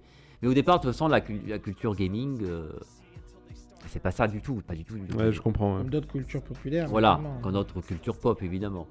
Et on va, du coup, de ce qu'on a déjà cité là, c'est que ce sont des réalisateurs, des scénaristes qui eux-mêmes étaient très certainement gamers, je mets même ma main coupée, et qui ont vraiment compris euh, l'importance que ça peut euh, avoir, les, les enjeux que ça peut représenter, et qui, du coup, ont voulu les faire transparaître Mm. au cinéma. Il y a plus Pas de les films. adapter, non, mais les il y a faire plus de films transparaître. sympas qui tournent autour du jeu vidéo. Ready Player One, du coup, et sur Voilà. le Bah, Ready Player One, qui du coup est très récent, parce qu'il est sorti cette semaine là, enfin la semaine où vous. Enfin, pour nous, euh, ce qu'on enregistre le podcast, sortir. euh, donc dernière semaine de mars, euh, a, pour moi est un peu le, le- voilà le ça vient condenser tout ça. quoi. Voilà, ça- C'est-à-dire qu'on parle du jeu vidéo, mais c'est un truc acquis. Euh, on parle de d'Easter egg, on parle de plein de choses très très dans la culture gaming quoi. C'est dans la culture gaming. Là, on, Mm. enfin, C'est un acquis. ouais, c'est un acquis. Mm. Là, on parle, on, on parle plus à des gens comme si le jeu vidéo c'était un truc bizarre. Non, non, machin. non. Là, les gens savent. Non, mais là, ça. euh, On sait, maintenant, le gaming, le jeu vidéo, c'est rentré vraiment. euh, Attends, Et on, encore aujourd'hui. on euh, parle de Twitch quoi dans dans Oh, Ready. Player One quoi. Alors putain, j'étais choqué. On a Ralph aussi d'ailleurs. En... Alors c'est pas un film, c'est un film d'animation, mais qui, qui a là aussi qui comprend très bien les enjeux du jeu vidéo. Ralph, euh, euh, comment il s'appelait Ralph et Ralph Castou là, dans le film d'animation. oh punaise, bien sûr, bien sûr. euh, ouais, Break It, euh, Euh, Break, Break It, It Ralph, Ralph, je me souviens plus du, du nom Ouais, bien sûr, oui. Les mondes, les mondes de Ralph. Les mondes de Ralph, Ouais. exactement. Ouais. Il a aussi Rien à est- voir donc, mais est vraiment non pas un film d'un jeu vidéo, mais un film d'hommage et, et comprend vraiment les ce qui a marqué Le les 2 qui sort bientôt. et le 2 qui sort bientôt. Le, le trailer est assez intéressant. Euh, et pareil, ce sont des, des films qui ont plus compris Mm. que voulu Que, que les vraiment adaptations, parce qu'il y adapter a plus de que. films qui tournent autour, qui ont bien compris, que des adaptations pures qui, en fait, en général, se sont toutes plantées, quoi, globalement. Il n'y a pas d'adaptation du jeu vidéo qui est encore. euh, Pour revenir surtout à ce, à ce problème de l'adaptation de vidéo, on, comme on disait, donc même un film avec un scénario, il y a un problème de média. C'est-à-dire que le jeu vidéo est une expérience interactive. Ouais. Fondamentalement. Même les plus dirigistes euh, jeux à QTE qu'on peut avoir, c'est avant tout une intervention, c'est avant tout un échange entre le jeu, Eh la oui. manette et le oui, joueur. c'est la base. Du coup, quand on essaye de mettre ça sur l'écran, pour reparler donc du coup de Tomb Raider, C'est pas interactif. au mieux, si vraiment j'adapte bien et que si je fais les choses bien, Une cinématique j'ai de une 2 heures. cinématique. Et ouais, voilà. J'ai une Ah, cinématique. ouais. Donc, si j'ai déjà joué au jeu, autant dire que je vois pas l'intérêt. Parce que j'ai déjà vu les cinématiques et c'est moi qui les joué. Et si j'ai pas vu le jeu, et si j'ai pas joué au jeu, mais comment je m'attache à- au personnage alors que. Est-ce que c'est pas. Eh ben justement, euh, la question c'est comment. Enfin, quelles seraient les solutions? On va pas, là, on va pas les trouver ce soir, sinon on deviendrait riche. Mais euh, quelles seraient les solutions pour bien adapter un jeu vidéo, l'essence même du- d'un jeu vidéo, euh, à l'écran sans que ça soit interactif? Parce Bah, qu'on va pas mettre des télécommandes dans les cinémas pour que les gens choisissent. non, quoi. bah, je, je pense déjà un gros respect du jeu et des, des créateurs et de l'esprit du jeu. Les- les- un respect. Moi, je pars du principe du respect du jeu. Ça, c'est important parce qu'au final, je les, les Mais est-ce que ont- c'est un respect du jeu ou est-ce que c'est un respect de l'histoire du jeu? C'est aussi ça le truc parce que. Déjà, pour moi, quand on adapte un jeu vidéo, il faut pas adapter le jeu, il faut adapter l'univers. C'est-à-dire que Ouais. dans Tomb Raider, il faut pas que je fasse Tomb Raider tel numéro à l'écran. Il faut que je fasse ben, peut-être une histoire qui s'est passée mission, avant, mission qui s'est 3 et passée 4. après. euh, Quelque chose que je n'ai pas joué, que je n'ai pas il faut, fait. il faut Ah développer mon les dieu, j'en avais personnages. oublié, excusez-moi, Assassin's Creed. Ouais. Non, non, mais il a raison. Oh oui, et puis Excusez-moi, Oh, ça, vient de Assassin's. Creed. Mon dieu, mon dieu. Dieu, Et voilà. moi, j'étais en train de penser au James En fait, il y en a plein, aussi, mais euh, il y en a plein, évidemment qu'il y en a plein. Il y en a plein, il y en a plein. On les oublie, Mais Assassin's Creed, Assassin's Creed, pareil, fait, fait des erreurs qu'ont fait d'autres, c'est-à-dire que il ne comprend pas son matériau. Il ne comprend absolument pas son matériau. Ouais, parce qu'ils sont hors de, ils sont hors sujet. euh, Ils sont totalement Parce que sujet parce ils s'en foutent complètement. les clins d'œil qu'il faudrait faire, ils ne les font pas. Ouais. Et les, et les clins d'œil qu'on ne leur demande pas, ils les font. Mais là, je pense qu'on est sur un, sur un énorme problème. Ils ont fait ça parce que la licence marche, quoi. Oui, mais c'est. Comme on disait, un, des problèmes de licence. C'est-à-dire que plutôt que de faire une adaptation et d'essayer d'avoir quelque chose à raconter, attendez, euh, voilà, moi je prends la licence et j'y vais quoi. Parce que est-ce que le, du coup, le, est-ce que le- la, la solution, si on devait imaginer une solution ce soir, euh, est-ce que ça serait pas de faire justement du transmédia, comme on disait tout à l'heure, de créer un. Alors après, forcément, le public, euh, c'est plus compliqué parce que c'est un public plus réduit. C'est que les gens qui ont joué, qui ont fini le jeu, etc. Mais créer un truc euh, transmédia qui permet aux gens de poursuivre une aventure, de poursuivre un truc entre les... Parce que souvent le jeu vidéo a essayé de faire ça, euh, par exemple quand on a joué euh, au Harry Potter, un truc comme ça, alors soit on rejouait des films, soit on rejouait des scènes entre les films, etc. Mais ça s'est jamais fait dans l'autre sens. C'est-à-dire est-ce que le film pourrait pas être la pièce intermédiaire entre deux jeux euh, d'une même licence Comme je disais, je donne l'exemple de Matrix. Oui, C'est arrivé. C'est arrivé même plus d'une fois. hein. Le- en oui, fait, c'est alors oui, c'est vrai que pour le coup Matrix, mais ouais, ouais. Ce qui m'ennuie en fait dans l'autre sens, c'est que on risquerait de faire des films comme étant un DLC.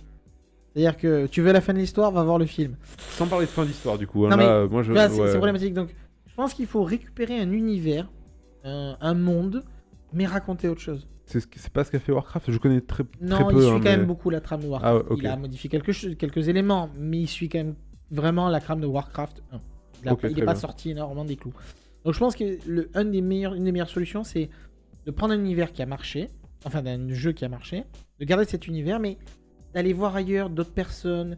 Oui, on va me dire, oui, mais moi je veux voir tel personnage. Oui, mais à un moment donné, je préfère pas le jouer plutôt que de le voir. En fait, ben, putain, c'est ce que fait Ready Player One, quoi. Oui, non mais. Peut-être parce qu'il a compris. Parce que, Et, euh, alors, il va même plus loin que ça. Je pense qu'il a, Ah mon dieu, oui. il a re- recréé Internet, quoi, le, Ah. dans ce film-là. Ouais, et ouais. Internet, maintenant, le jeu en ligne est très lié au, au- à Internet, donc forcément, euh, là, il se fait plaisir, quoi. Petite parenthèse, effectivement, François. Ouais, euh, Prince of Persia. Prince of Persia, c'est un exemple intéressant sur le côté qu'il euh, il pense avoir compris en récupérant les gimmicks du jeu. C'est les fameux, c'est genre. euh, Ah, attendez, on c'est- a c'est- oublié un autre. c'est- ce truc a bien marché dans le jeu, donc dans Prince of Persia, c'est la notion de rewind, donc je le mets dans le film. C'est un peu plus compliqué que ça, quoi. Encore une fois, c'est pas suffisant pour en faire un Ah bon. putain, oui, c'est vrai, j'étais en train de me demander, mais comment le truc avec le sable là. Eh Ah oui, oui, ouais. eh oui. Euh, Final Fantasy. J'allais y en venir. En fait, quoi je voulais en parler parce que Final Fantasy a, fait la, la- a eu la bonne idée de ne pas essayer. Parce que, De, alors, pas mettre des humeurs, moi, de faire de la. c'est pas, non, c'est pas- c'est pas ce que je veux dire. c'est pas- numérique, En fait, le principe de Final Fantasy, pour info, les jeux vidéo, pour ceux qui connaissent, qui ne connaissent pas, chaque jeu est un univers différent. Ouais, ouais. Il ne parle pas des mêmes personnages, il D'accord. n'invente pas la même chose. Pour Final Fantasy? Oui, sauf les derniers. Du coup, le film a la- l'avantage de ne pas avoir de, de limites. Oh, il je peut mettre, il peut euh, agrandir ce qu'il veut. Ça a été un build monumental, Ouais, il a pas for- mais Même si c'était beau, mais- hein, mais c'était pas ça, pas Il y a un gros mais. ouais. le prix de production avait complètement explosé. Donc c'est assez difficile de juger là-dessus. Après, je pense que c'était une approche quand même assez intéressante. Oui, au moins, il tentait un truc. Ils ont tenté Ils un tentaient truc. un truc, voilà, ils ont tenté un truc. Après, pour autant, la question, c'est aussi, c'est une bonne question aussi, c'est que est-ce qu'un film, est-ce qu'un jeu vidéo peut être adapté avec autre chose que des images de synthèse? Je pense quand même que oui. On le voit notamment avec Ready Player One, La justement. preuve, qui- Mario. euh, Mon Dieu, mon Dieu. Bah, Non, mais Ready Player One- c'est vraiment particulier parce qu'il brise les codes. hein, Voilà. C'est pour dire que euh, le full image de synthèse n'est pas non plus la réponse à tout, bien au contraire. Bah, ouais, c'est mais pas dans, le futur, ça va changer parce que la...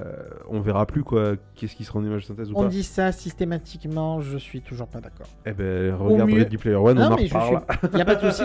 Aujourd'hui, on Je te arrive. jure que la limite, elle devient de plus en plus floue. Oui, sauf qu'on se rapproche de la vallée de l'étrange. Et la vallée de l'étrange, ça va pas être une bonne période. Ah bah, ça on Donc, verra. hein. en deux mots, hein, pour, euh, pour savoir de quoi on parle quand même, la vallée de l'étrange, c'est que c'est une théorie qui se. Enfin, c'est une théorie. Assez prouvé. hein, C'est euh, assez prouvé parce que. Tout le monde peut le ressentir. empiriquement on le ressent, c'est que plus on se rapproche du réel, plus le moindre défaut est extrêmement gênant et malaisant. C'est pour ça que quand vous voyez par exemple les fameuses euh, poupées qui présentent la météo au, Japon, ce genre de choses, qui sont ultra réalistes, bah, elles sont peut-être ultra réalistes, mais ça vous met extrêmement Ouais, ouais, on mal sent, à on l'aise. sent qu'il y a. On sent qu'il y a pas. un truc qui va pas. Pourtant, la peau est géniale, les ouais, sont mais il y, a- y un truc qui Mais va il y a pas. un truc qui va pas. Et ben c'est ce- c'est ça la vallée étrange, c'est ce sentiment de. C'est soit on passe le cap, c'est-à-dire qu'on devient 100% réaliste, et là la question se pose pourquoi faire une image de synthèse pour avoir un résultat identique si j'avais pris en prise de vue réelle Ah, mais ça, c'est les mêmes problèmes que quand la photo est apparue à l'époque de la peinture, quoi. Genre, Non, mais- euh, Mais justement. Et, après, voilà, c'est ces problématiques-là qui vont arriver. Hein. Mais oui, mais c'est ça, mais est-ce que la part artistique. Ils vont trouver autre chose, On est en quoi. train de passer sur un sujet, mais je trouve ça intéressant. C'est aussi pour ça que la question de la part artistique, de la direction artistique. Quand Nintendo sort euh, un Breath of the Wild qui est avant tout une œuvre artistique visuellement plus qu'une réalité proche de ce qu'on a dans, la- dans le réel, Ce serait tellement est-ce inutile. que en c'est pas et voilà, est-ce que c'est pas plus intéressant que d'arriver à faire la goutte d'eau de rosée parfaitement?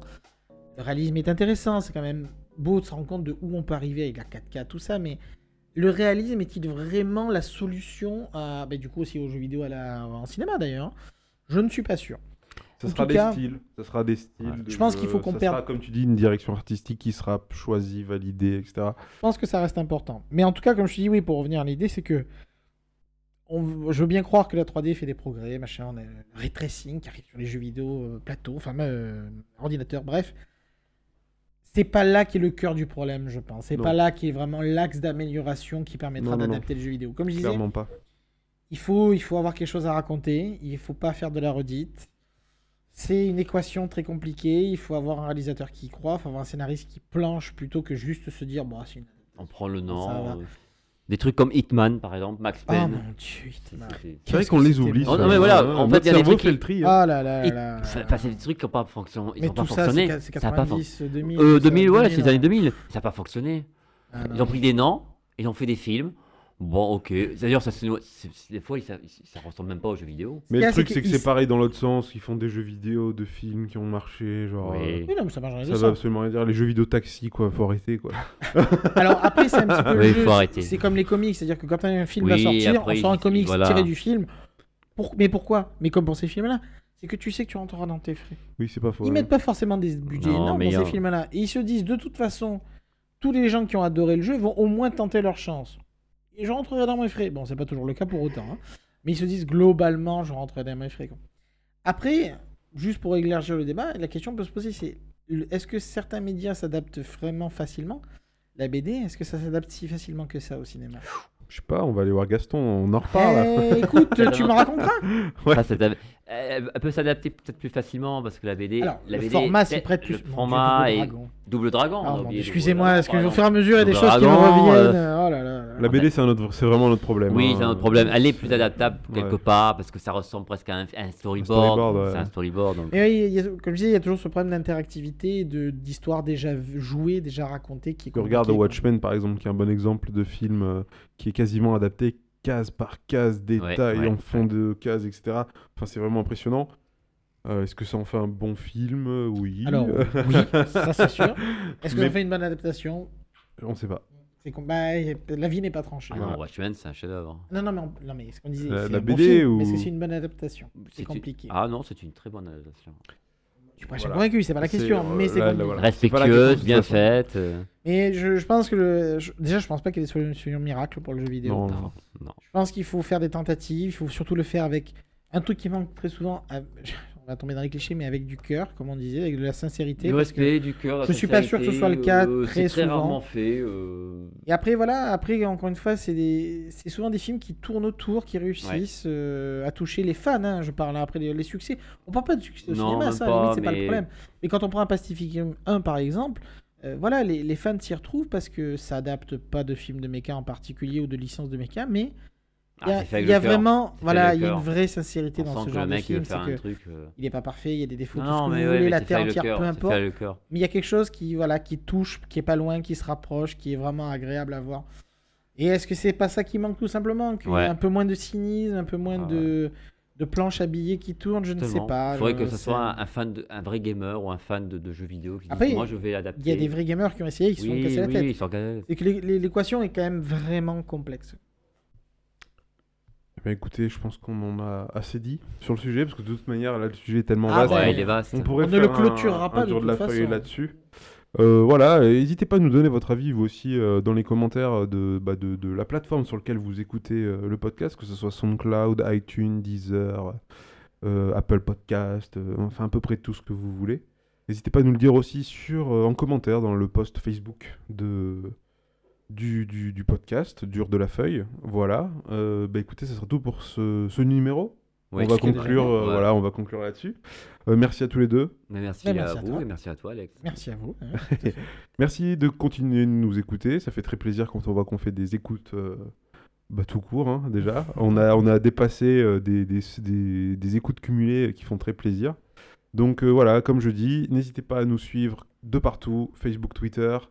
Il n'y a pas d'Instagram, mais peut-être un jour. Euh, voilà, euh, notez euh, les épisodes, ça fait toujours plaisir. Ou un petit cœur sur SoundCloud aussi, ça fait plaisir. Voilà, n'hésitez pas à interagir avec nous, nous proposer des sujets, ou même si vous voulez intervenir dans l'émission, euh, si vous n'êtes pas trop loin du sud de la France, on pourra organiser ça si vous avez des choses, à, voilà, si vous avez des choses à, à- à nous dire euh, qui peuvent être intéressantes, n'hésitez pas à me contacter via Facebook.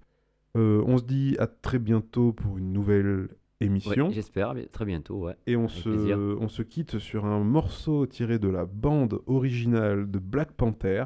Hmm. Euh, ça s'appelle Paramédic, c'est de SOB et RBE. je ne sais pas si je le dis bien, mais voilà, c'est ça. Ça s'appelle Paramédic et on écoute ça tout de suite pour conclure cet épisode. À très bientôt. À bientôt. À bientôt, ouais. Ciao, ciao. I am Killmonger.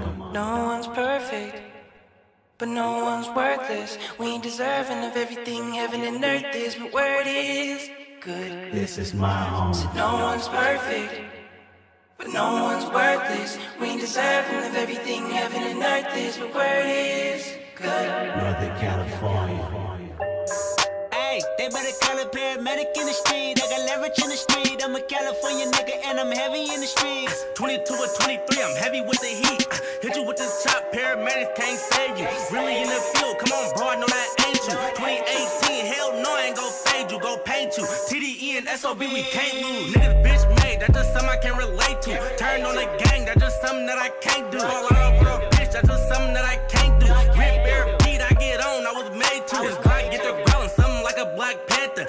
touch a meal, fuck saying, get your bands up. Funkin' with the gang, yeah, I had to man up. One fist in the air, I ain't finna put my hands up. I wish a nigga would. I wish a nigga would. I wish a nigga would.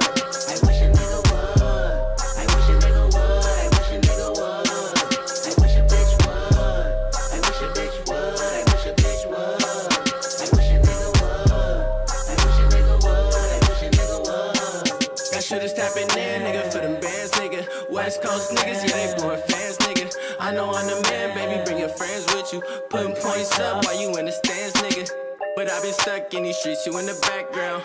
Ever since they took my brother, got a pack rounds. Sorry, mama, two bells, took a bad route.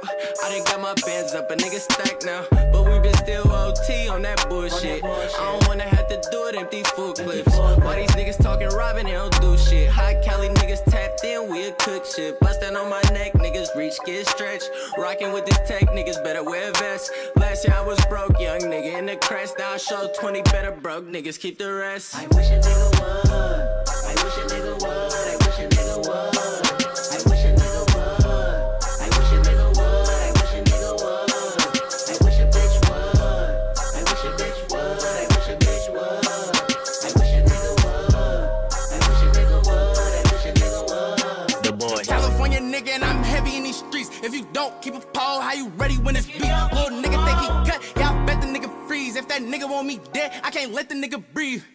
When we gon' send a shot like the real kind. These niggas acting like they tough when they real kind. Thumbing through a hundred racks just to kill time. They got a nigga at the edge, but I feel fine. But it come with this shit, I'm okay with it. If your man's to his last, share a plate with him. One whole wood to the neck, it's an eighth in it. New baby chop, let it sing, it's a Drake, nigga. A lot of shit on my mind me think a lot. Why it's hard for me to smile,